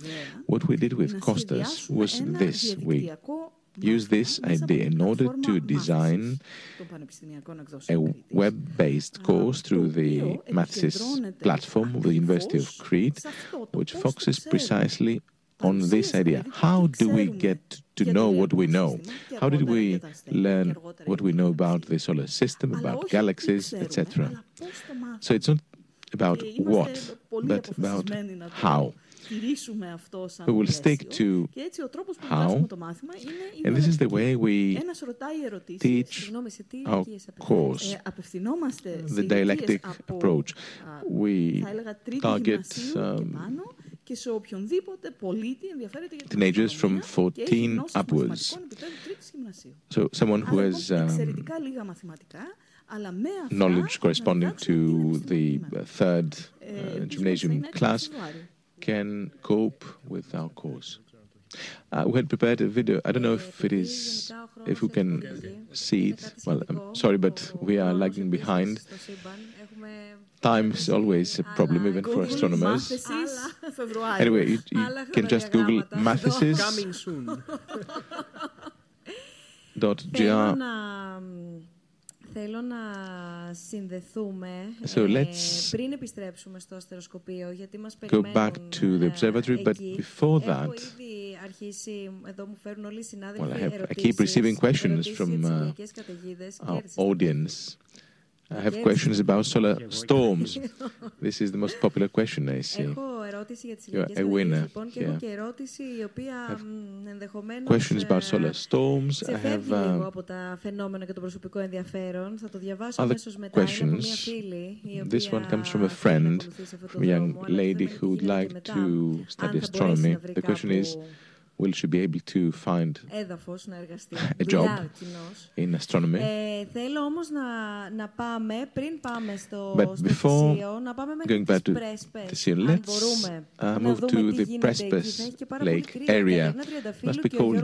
Κατερίνα Τριανταφύλλου και ο Γιώργος Μιχαλακόπουλος από το Ίδρυμα Σταύρος Νιάρχος έχουν φτάσει ως εκδίος στην βιβλιοθήκη Πρεσπών, όπου μας παρακολουθείτε. Κατερίνα, καλησπέρα.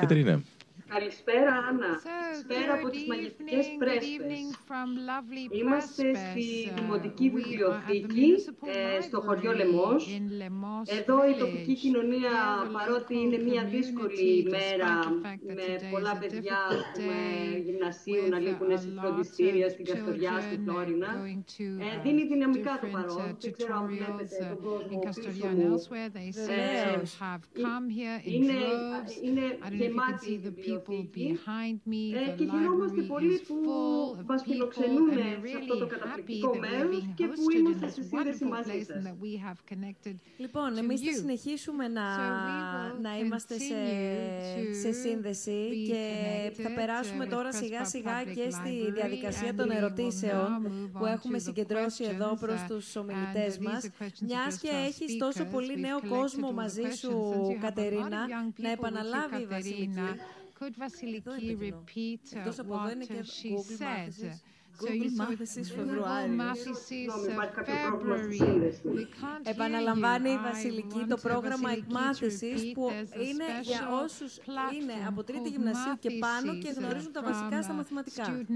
Μαθηματικά τρίτης γυμνασίου για μαθητές, για φοιτητές, για οποιονδήποτε ενδιαφέρει. Μάθημα διαδικτυακό αστρονομίας στην πλατφόρμα μάθησης.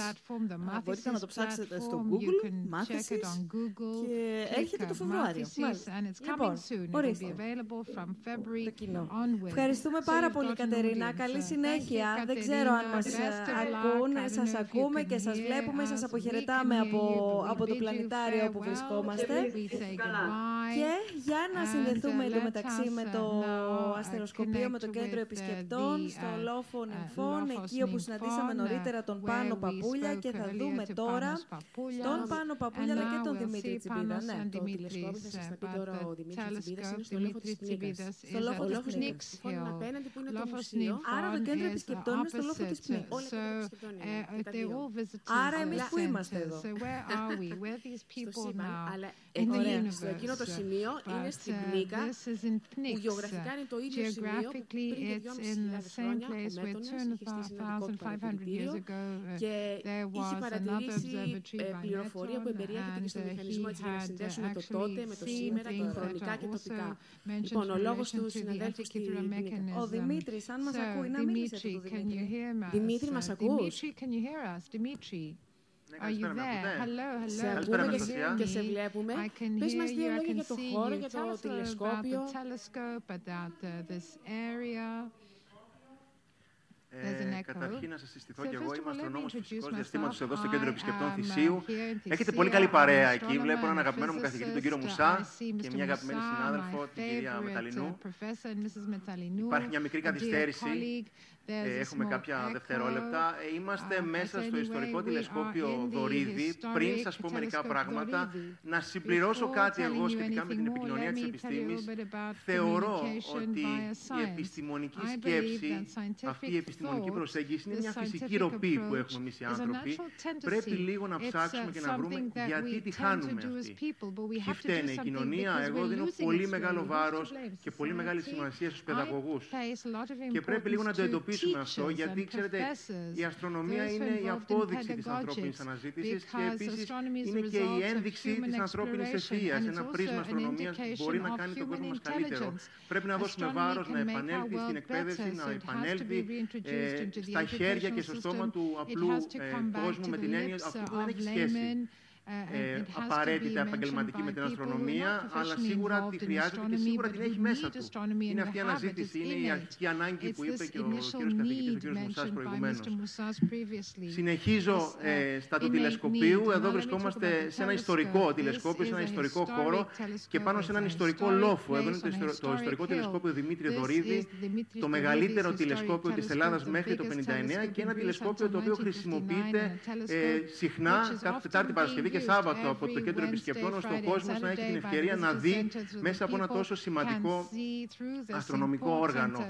Ένα τηλεσκόπιο βάρους οκτώ τόνων με έναν διπλό ωραίο αχρωματικό φακό σαράντα εκατοστών για όσους ασχολούνται με τα χαρακτηριστικά των τηλεσκοπίων. Μπορεί να φέρει κοντά μέσα από τη φωτορύπανση της Αθήνας ε, τον χρόνο με τους δακτυλίους του, τις, ε, τις ζώνες στην ατμόσφαιρα του Δία και φυσικά το προσωπικό εδώ είμαστε διαθέσιμοι και κάθε φορά ε, χαιρόμαστε όταν ο κόσμος έρχεται και έρχεται και περιμένει με κρύο, με βροχή καμιά φορά, γιατί βρέχει και ο κόσμος καμιά φορά περιμένει να μας ακούσει, ε, να ρωτήσει κάτι και εμείς όσο μπορούμε φυσικά, γιατί η αστρονομία και η αστροφυσική είναι ένα τεράστιο κομμάτι, όσο μπορούμε είτε να το απαντήσουμε είτε να το κατευθύνουμε εκεί που πρέπει για να αναζητήσει και να πει και στα παιδιά του τι πρέπει να κάνουν για να βρουν τις κατάλληλες πληροφορίες σε αυτό το χάος πια πληροφοριών που έχουμε γύρω μας.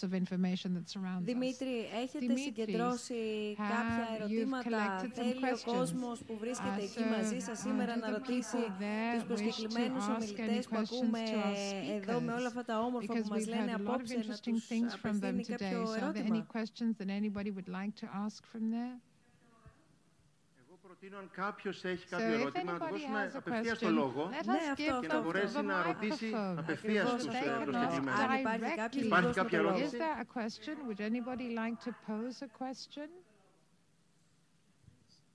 Έχουμε μια ερώτηση εδώ. Μου επιτρέπετε να δώσω το μικρόφωνο ή μπορείτε να έρθετε εδώ που έχουμε φως. Να το πείτε. Θα το μεταφέρει μέσω εμού. Παρακαλώ. I will repeat the question.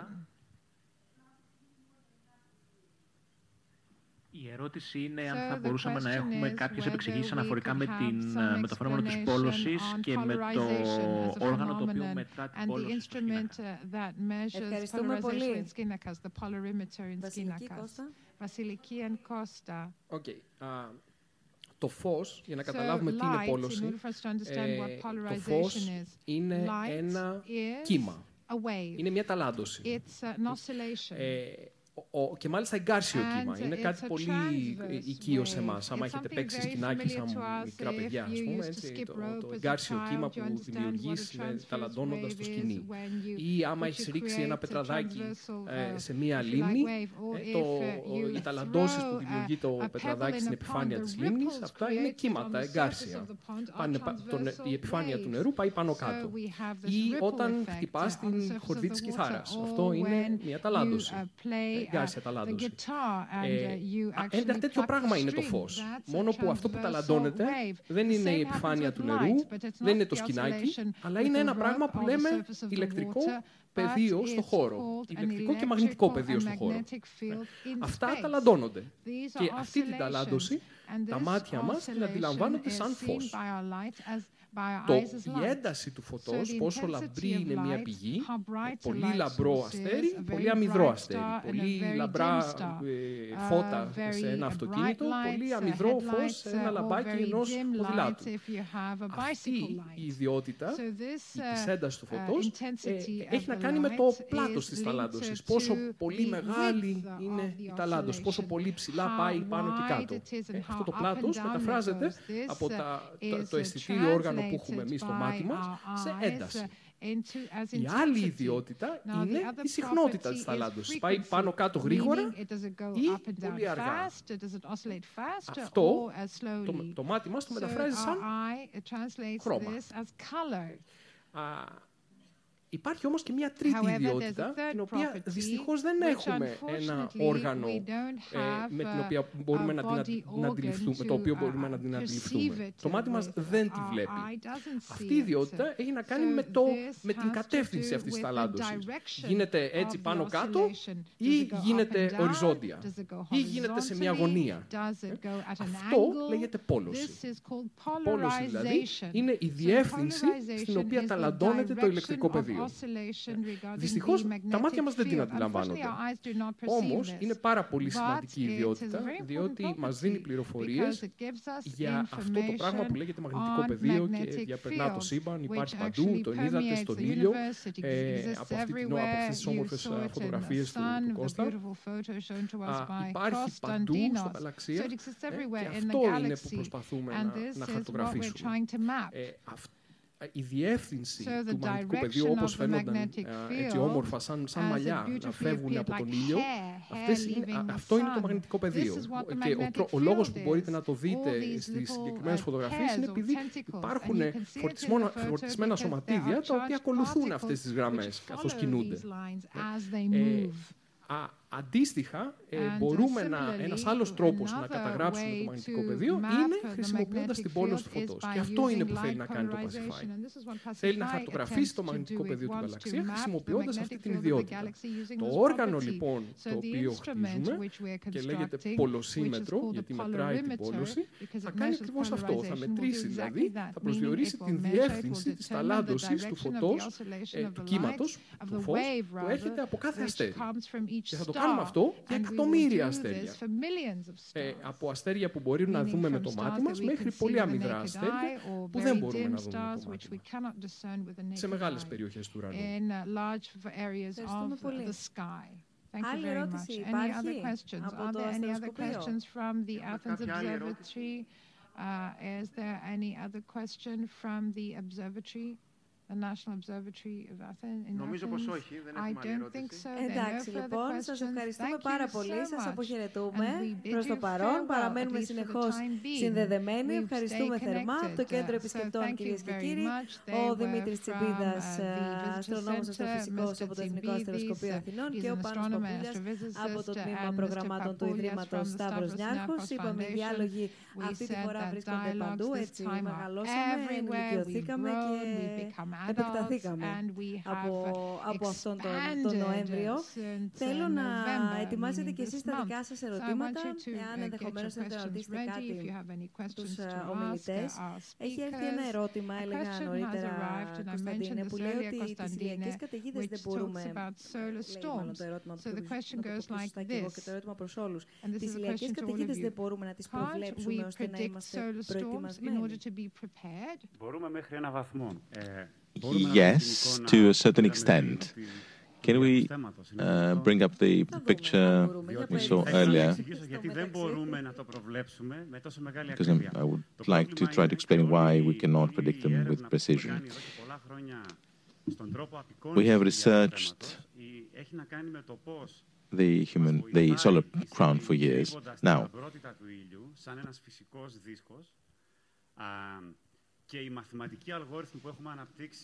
The solar disk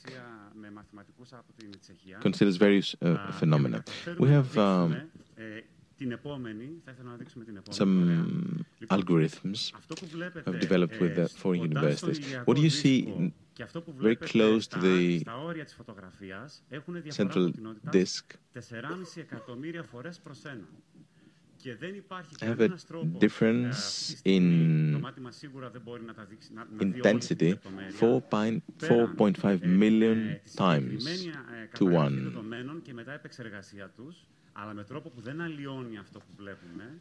So it is a question, how can we process this uh, reality, this data that come from very close to the sun? Now, S D O and SOHO are observatories in orbit that try to study the sun's light intensity.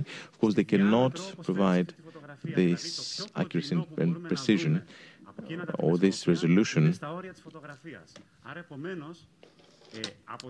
for various reasons.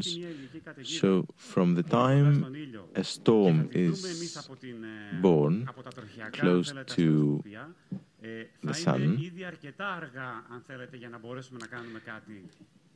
it takes uh, such a little time for the storm to reach the Earth, about a week or so. So we are building new observatories uh, in, in orbit to minimize this time, but um, we're still working on it. When I offered for the first time a course to uh, freshmen in astronomy, I was telling them about solar explosions and solar storms, and I was telling them that someone of you, uh, intelligent enough, good enough, by studying the observations and various data, including polarization, including intensity, uh, along the line of observation, and of course with uh, the adequate mathematics, Maxwell equations, and magnetohydrodynamics. So someone of you will be able to predict when a solar explosion will take place. And yes, this will happen soon. We have very good measurements from the sun's surface. And we have a great student, a young lady who graduated in three and a half years from the physics department, and then she proceeded with her PhD, Michaela Dimitropoulou. She did her PhD with me, and now she, had, she has started discovering several things on the basis of uh, certain features of the magnetic field of the sun. You need, of course, very powerful computers, and maybe we'll be able to predict uh, solar storms quite soon. So it takes a few intelligent students, uh, some good observation and powerful computers, but we basically have all of that. Also thanks to uh, space probes, where Greece is also present. Yes, let me add this. The solar weather, as we call it, is very important. Telecoms are very important for the Earth. If we lose uh, satellites, this would entail a huge loss of income from billions of people. So we're talking about, about something very, very serious. So funding comes in mass from various uh, agencies. N S F and NASA are funding such research. Now, in this particular domain, we have a very important contribution from a team at the National Athens Observatory who work on solar weather. Tassos Anastasiadis is the head of research. He can tell you more. Yes, they have a great team of uh, solar and uh, space physics. Some study the sun, some study the interstellar uh, space. Uh, Some others deal with the magnetic field of the Earth, et cetera, and how all these interact together, how, and how even the underground is affected, and how even telecoms or rail lines or natural gas pipelines can be affected, because when the magnetic field is modified, then electric current is produced. So we're talking about uh, very serious uh, phenomena that seriously affect life on Earth. Yes, indeed. The Athens Observatory has a great team, a large and great team of people working on this phenomenon. I'm sorry, I have to uh, rush with questions. There are so many questions. We have to accelerate a bit the procedure. You know, this is a very popular subject in all universities, uh, including Athens. In Thermopylae, our university has uh, an instrument for the last twenty years, recording every second one hundred ten instances of um, the solar weather. We have ten gigabyte of measurements um, collected until now, So there are many people working very successfully in, on this topic. A question from Thessaloniki, from a school in Thessaloniki, from the sixty-fourth Primary School of Thessaloniki, in the context of Thessaloniki Open Schools. So, uh, very quickly, Vasiliki and Kostas, what are the next steps after the completion of PASIPHAE? What would be the reaction of the international scientific community concerning a discovery that could change the world as we know it? And how would you, would you be prepared to manage this, and how? Well, the short answer is this. When we complete the experiment, PASIPHAE, we will have uh, raised the curtain, as we say,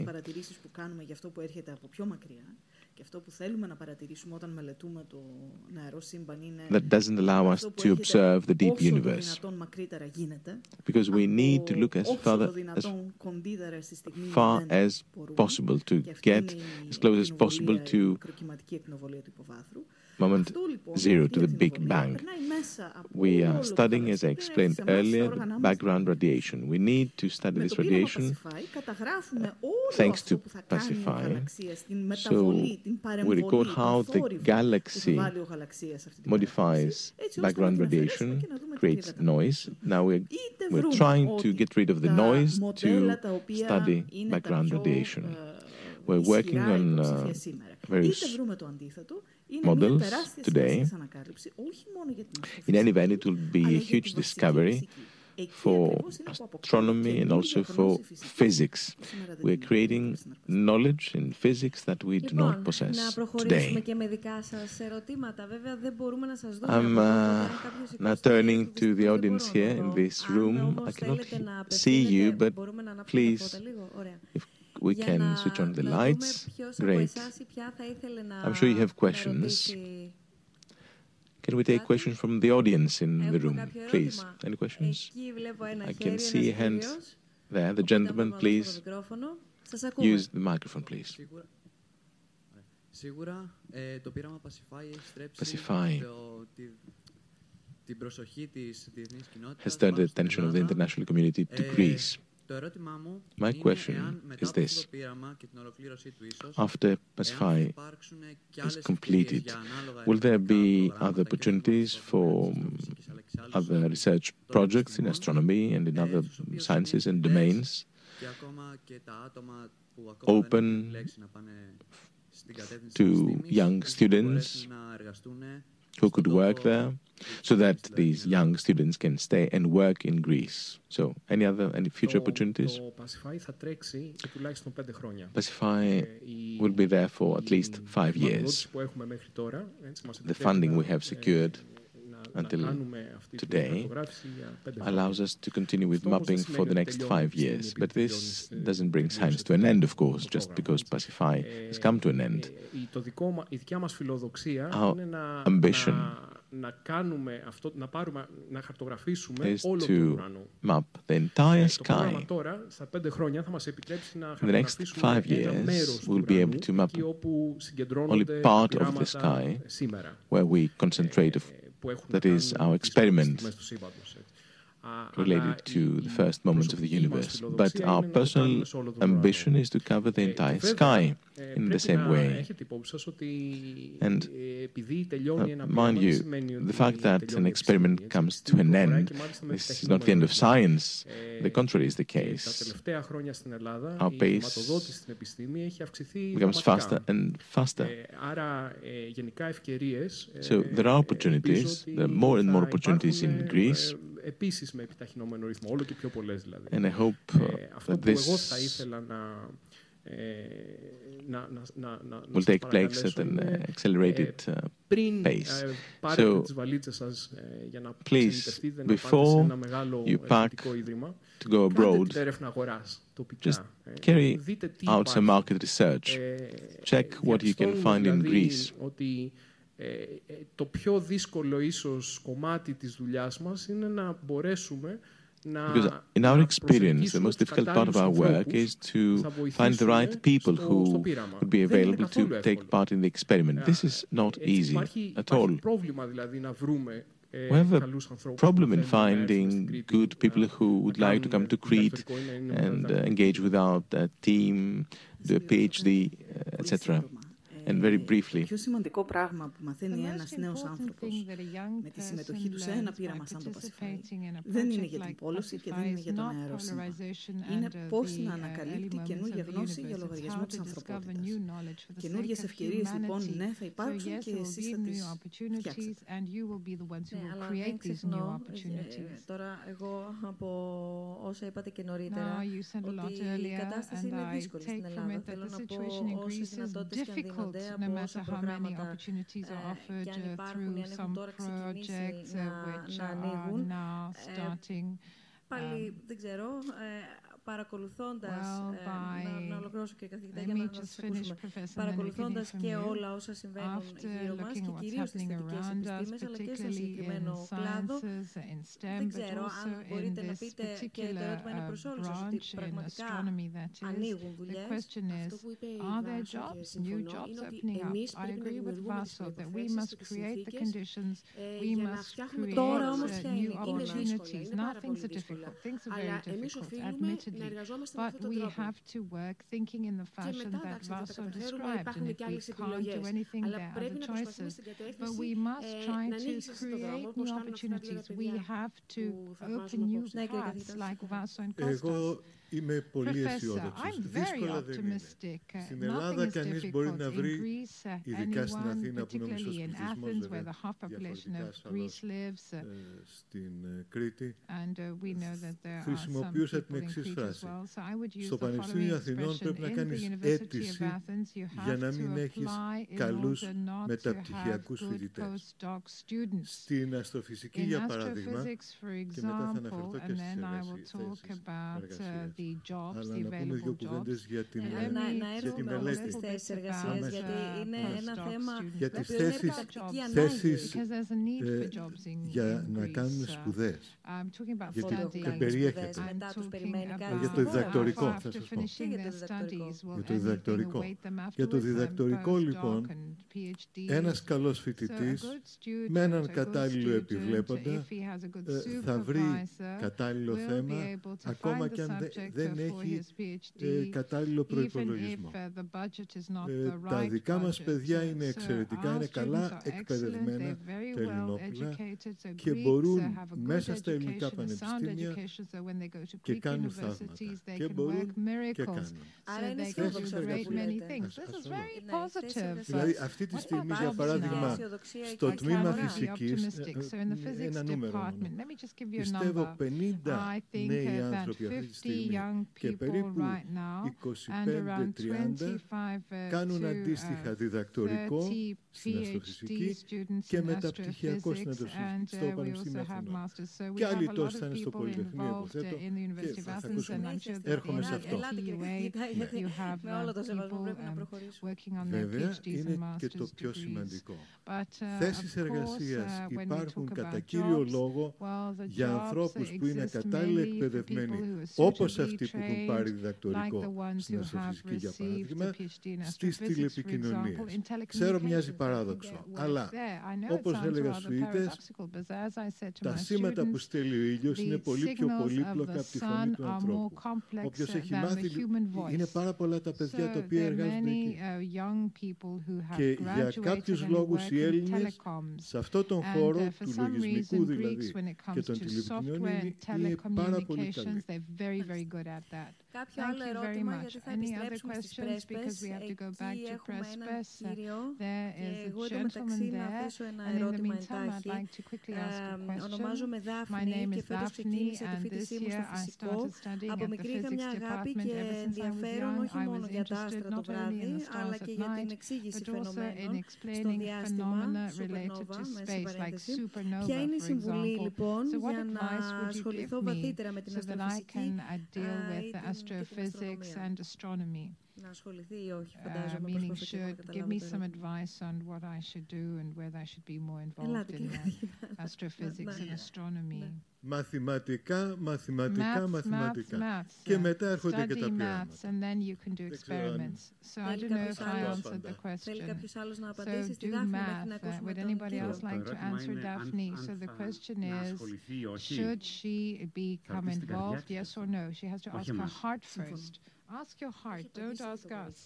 I think she's already answered. She's determined. She's already studying. She's studying physics. It's just that she needs some support because she sees all the difficulties. She knows that things are difficult, and uh, maybe the difficulties are more than what she expects to find. She'll be disappointed, but because there's a spark in her, because there's a passion, she'll be very good at what she does. I see five-year-old kids coming to Thissio and they say, hello, I will become an astronomer. And they're certain that they will become astronomers, and it's certain that they will end up becoming astronomers. So when students ask me this question, should I study astronomy? I say no. I say no. If you want us to discuss it, this means that you're not that interested. Those who want to study astronomy and are very good at it are those who are very passionate, who will do it no matter what. It doesn't matter how many times you say no, they want to become astronomers. I was like that myself as a child. So it doesn't matter that it's difficult to study astronomy. When you're twenty years old and you have a forty, fifty, sixty-year career ahead of you, you can't become miserable. It's too long a period. So sometimes study, study, study, and don't get a job. It's not that you're not going to get a job. There's no way you can't get a job. I don't know anybody who studied astrophysics and is unemployed. We're talking about Greece, and we're talking about anywhere in the world. If we're going to talk about Greece, you can study anything in Greece and become unemployed. You can study medicine and be unemployed. You can study engineering and be unemployed. Κατά δεύτερο λόγο, δεν νομίζω ότι πρέπει να φοβόμαστε. Είναι καλό να βγούμε από την Ελλάδα. Είναι καλό να δούμε πώς εργάζονται αλλού. Είναι καλό να πάρουμε όσο δυνατόν περισσότερες εμπειρίες. Το σημαντικό είναι να δίνουμε τη δυνατότητα στα νέα παιδιά να γυρίσουν. Και αυτό που έμαθαν να έρθουν και να το προσφέρουν εδώ. Γιατί δεν είναι ότι αυτοί που είναι έξω δεν θέλουν να έρθουν και να το προσφέρουν. Η δουλειά η δικιά μας που είμαστε ήδη εδώ είναι να εργαστούμε όσο το δυνατόν πιο σκληρά γίνεται για να τους παράσχουμε τις κατάλληλες συνθήκες για να γυρίσουν. Conditions for people to come back, the people who are abroad, not to stop them from leaving when the time comes for them to leave. It's good for them to leave. My question goes to the amateur astronomer. How do you start? Where do you start from? How do you start learning as an amateur? Well, I'll just tell you how I started. It's interesting. My sister is here, by the way. When I started, I, I was committed. I knew that I would buy a telescope. I knew that some would think uh, I'm crazy, uh, which brings me to some night in Chalkidiki towards dusk, and suddenly we started watching the stars in the sky. So I started asking myself, how does this happen? I bought a pair of binoculars the next day.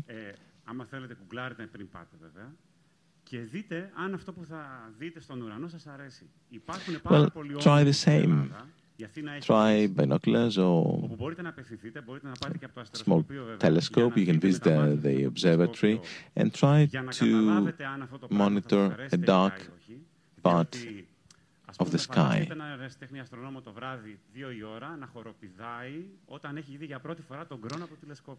Can you imagine um, an amateur astronomer jumping with joy at two o'clock in the morning, at, at night, for having... Uh,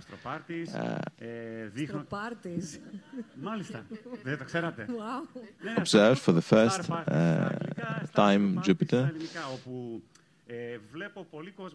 through his telescope?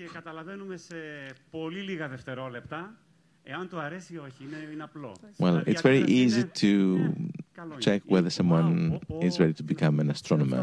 When we give them a telescope, we know if they are thrilled or not. Well, I know that I love it, but Wednesdays, Thursdays and Saturdays, we are there. We wait for you at the observatory all year round, with the exception of some holidays. Of course, the weather must be good so that uh, the observation is possible, because it's better to be able to see something through the telescope. Uh, you, you will be able to see the craters of the Moon, Saturn, et cetera, et cetera. Thank you very much for this question. There are more questions, Katerina. Yes, please, go ahead. Vangelis is eight years old. Here's a question. Please, go ahead.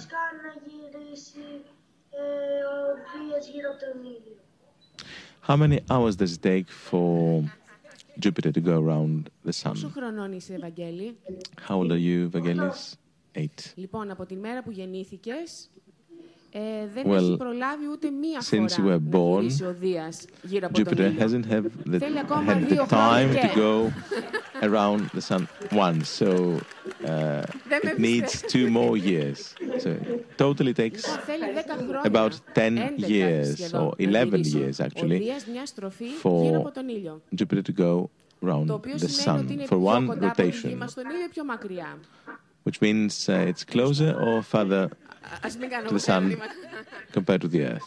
Well, perhaps that was a difficult question. And then we have Maria here, who's eleven. She has a question for you. For who? Uh, for the amateur astronomer. How many hours per week do you uh, invest in watching the stars? When I started looking for supernovas, I wouldn't sleep for ten nights. I would uh, not miss a clear night sky. Thank you very much for your questions. Questions? Other questions? Or can we wrap it up? Oh, there are. There's at least one question here. But please use the microphone.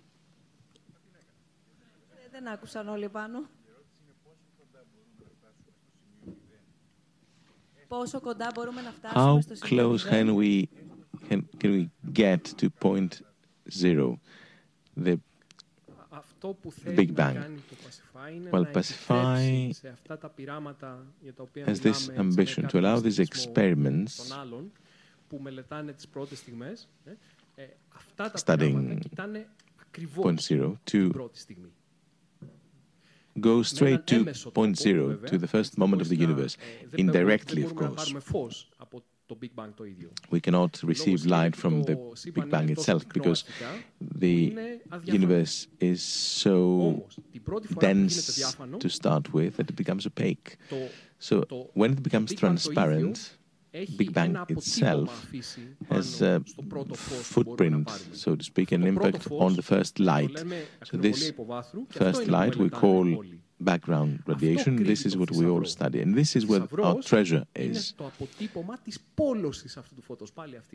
And this brings us back to the, the footprint, which is the polarization of this light. The problem is that uh, it is very difficult to process this signal, to dig uh, out this background radiation from the dusty universe. The dust is a problem, and this is what PASIPHAE is trying to do, to dust the universe, so to speak, so that we can take away the noise and then have direct access to the footprint of Big Bang. Well, right now, we do not have a theory in place which would allow us to get to point zero. Uh, because in that case, we need quantum gravitational dynamics to describe gravity. And unfortunately, we have no experimental data there. we don't even know where to look at. Now, polarization data will pave the way, I hope, for quantum gravitational dynamics to help us reach point zero. Two questions. The lady here. Because then Anastasia has prepared something really nice. Congratulations. How do you manage error with students, with young children? Or how do, do you deal with the theories that might be proven wrong? And do we make mistakes? Do we... Are we proven wrong every now and then, et cetera? We have to err in order to learn. We learn from our mistakes. It's as simple as that. The error is rather a blessing in science. Of course, it's not um, a happy occasion, but it's not pleasant, but progress needs errors. A series of errors leads to progress. Actually, we scientists make systematic errors, and that's how we learn more and more about the universe. Let me add this. The scientific method in plain Greek is this. As soon as this team, for example, publishes a, a paper, it has to give it out to competition, for competition to check whether they're wrong or not. And that's how we test uh, our theories. You need to give your best product to the competition to tell you whether you're right or wrong. It's, it's a very strict procedure. And of course, even then, uh, even there, there are errors. Last question. Thank you very much. But I keep wondering, why do we keep looking for point zero? Great question. I always look forward to this question. It's as if asking why we keep trying to discover new physics. Why are we curious? Well, because we are curious. And maybe I'm wrong, but when I received this question, I think that people really want to ask, why do we care? Why do we care? And how will this influence my daily life? There are two possible answers. The first is, well, we're all curious. We need to know where we come from, where the universe comes from. But the second, more cynical and practical, is that every time we discover new physics, our reality transforms into something different. When Maxwell and Faraday studied electromagnetism, had, they had no clue about the applications. So they did not discover something for lamps or computers or loudspeakers for us to have today.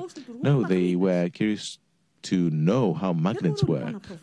So I cannot predict what will be the implications uh, of our future discoveries in physics close to point zero. But I can tell you with certainty that this progress will definitely radically change the reality of the next generation or the generation after the next.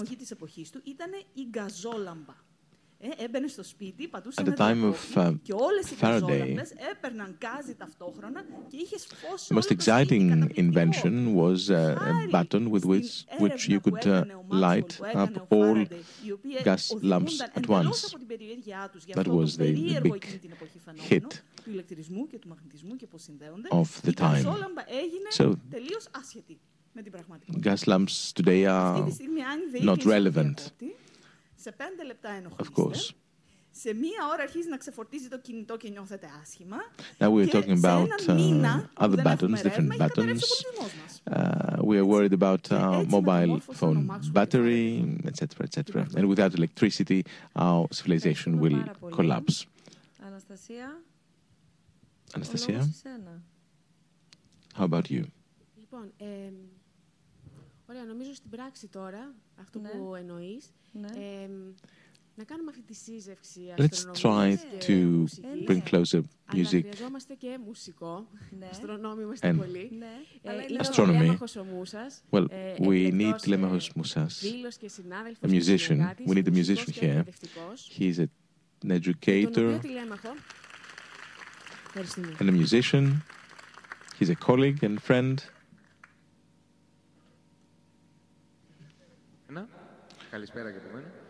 Good evening. What we do with uh, Fiori is this. Since we met, we knew we had something in common. Through music and through science, we try to understand. First of all, I'm delighted to be close to the panel with Mister Moussas, who I follow for years now. I'm so happy to see him today. We have the same surname, of course. So it's a great honor. So we'll play some old songs with uh, Fiori of the sixteenth century, John Dowland. I have used some uh, sounds that Fiori gave me. I have selected sounds from magnetic storms and some from pulsars, pulsar stars. Και μάλλον καλά είναι να το κάνουμε πράξη. Σας ακούμε. Give me a second. You know, I met uh, my colleague during a TEDx. He presented um, a show uh, very similar to what I did earlier. We will present some songs. These are two uh, songs by John Dowland, sixteenth century. Telemachos has used sounds from space, from uh, solar storms, and from pulsars. And uh, it's a thrill if you think that uh, this music was composed four centuries ago. While at the same time, these sounds had already existed. These are actually the older sounds in place, much older compared to Renaissance music. Uh,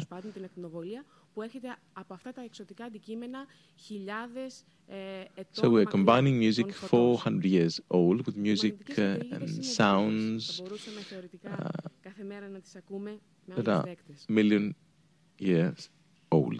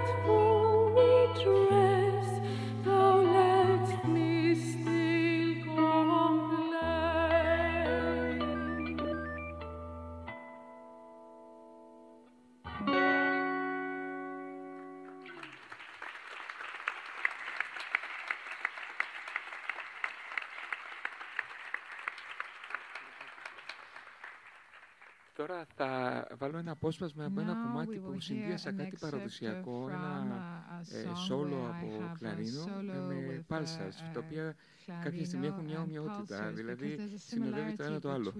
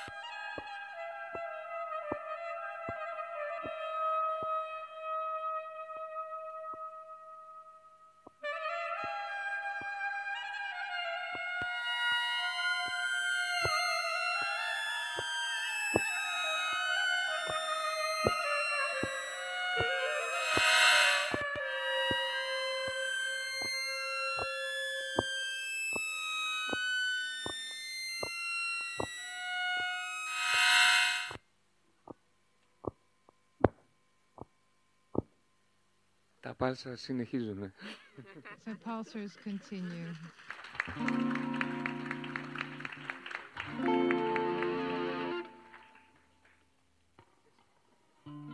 Λοιπόν, ο τηλέμαχος συνδύασε το μικρό με το μεγάλο, το μακρόκοσμο του σύμπαντος, τους ταχύτατα περιστερφόμενους αστέρες νετρονίων, με το μικρόκοσμο, τον καθημερινό της μουσικής.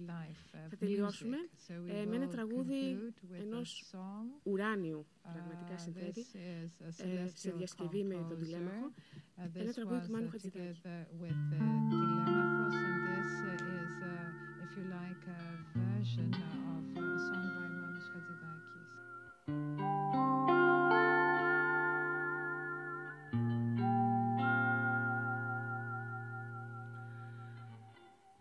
Πάω να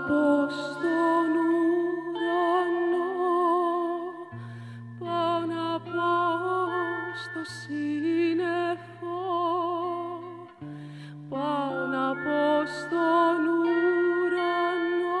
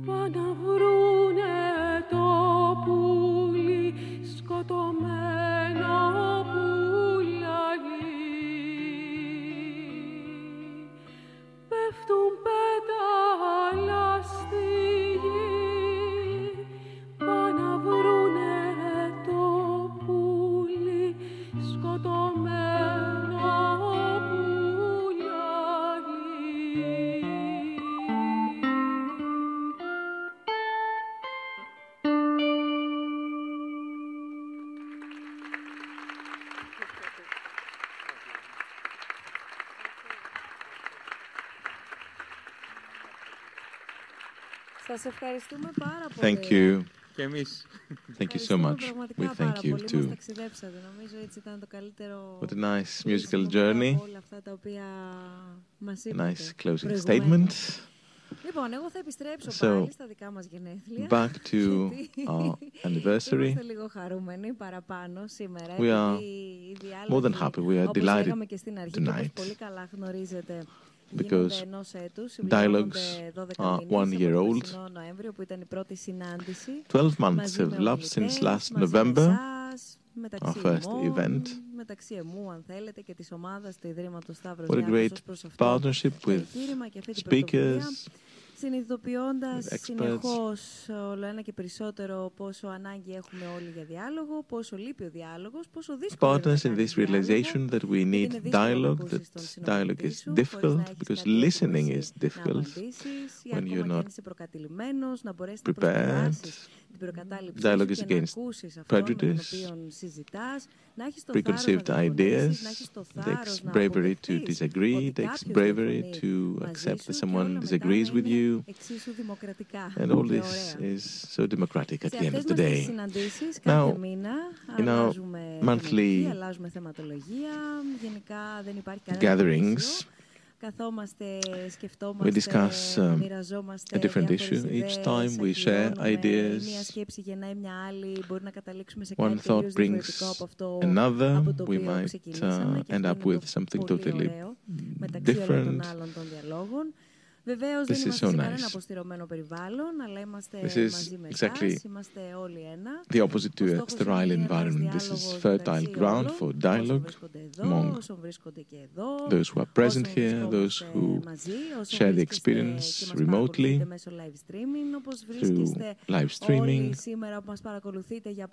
Just like today,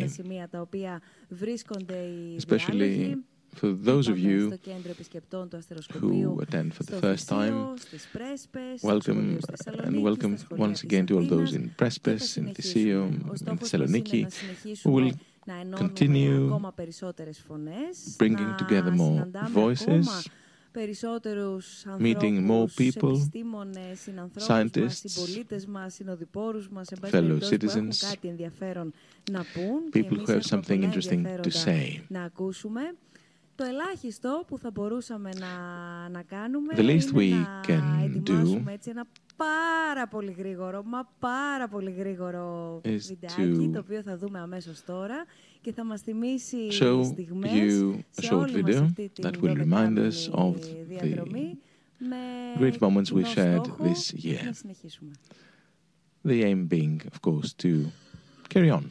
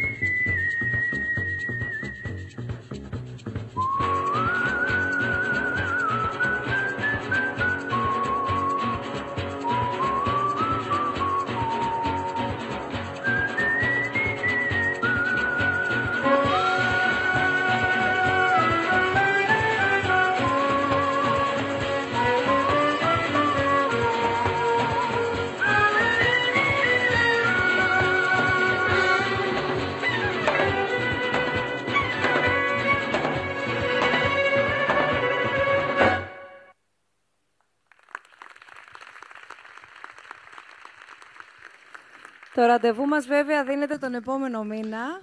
We'll see you in a month's time, in December, Wednesday, nineteenth of December, for a very interesting dialogue with one guest, Katerina Vrana,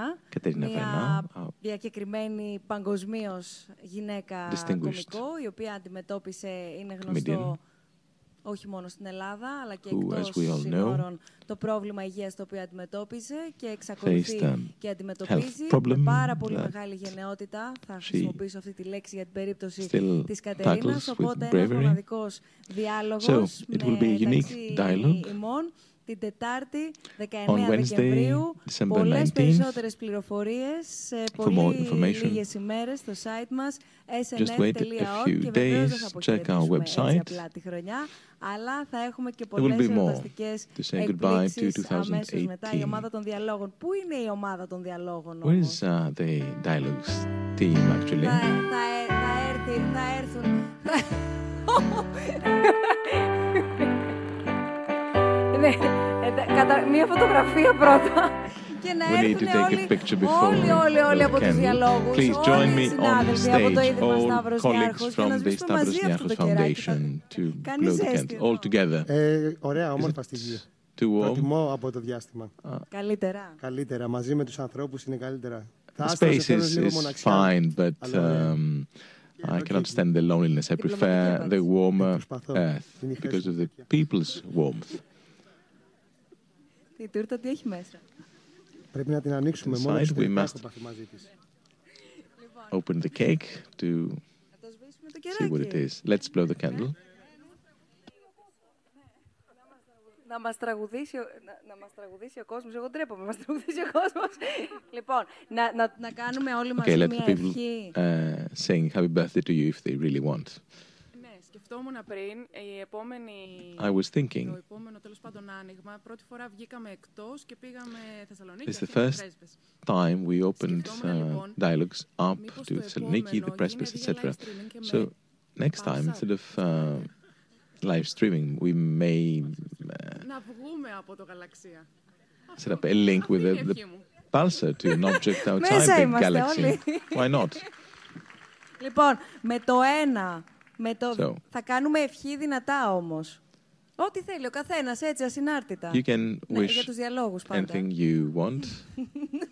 Χαβάη, τηλεσκόπιο. For dialogues. Λοιπόν, με το ένα, three, με το δύο, two, με το one. τρία.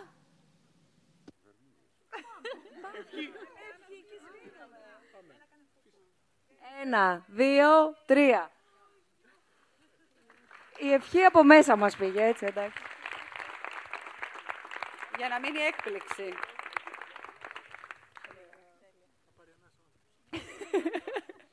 Ευχαριστούμε πάρα πολύ. Thank you so much. Σας ευ... ορίστε.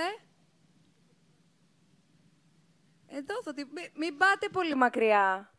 Λοιπόν, σας ευχαριστούμε πάρα Thank πολύ so όλους που ήσασταν σήμερα εδώ μαζί μας.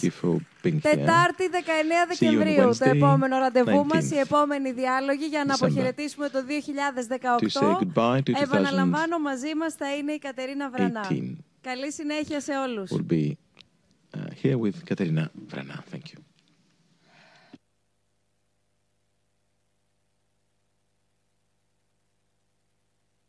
Η έξοδος είναι προς τα πάνω. Δεν είναι όπως μπήκαμε, είναι προς τα πάνω. Ευχαριστώ.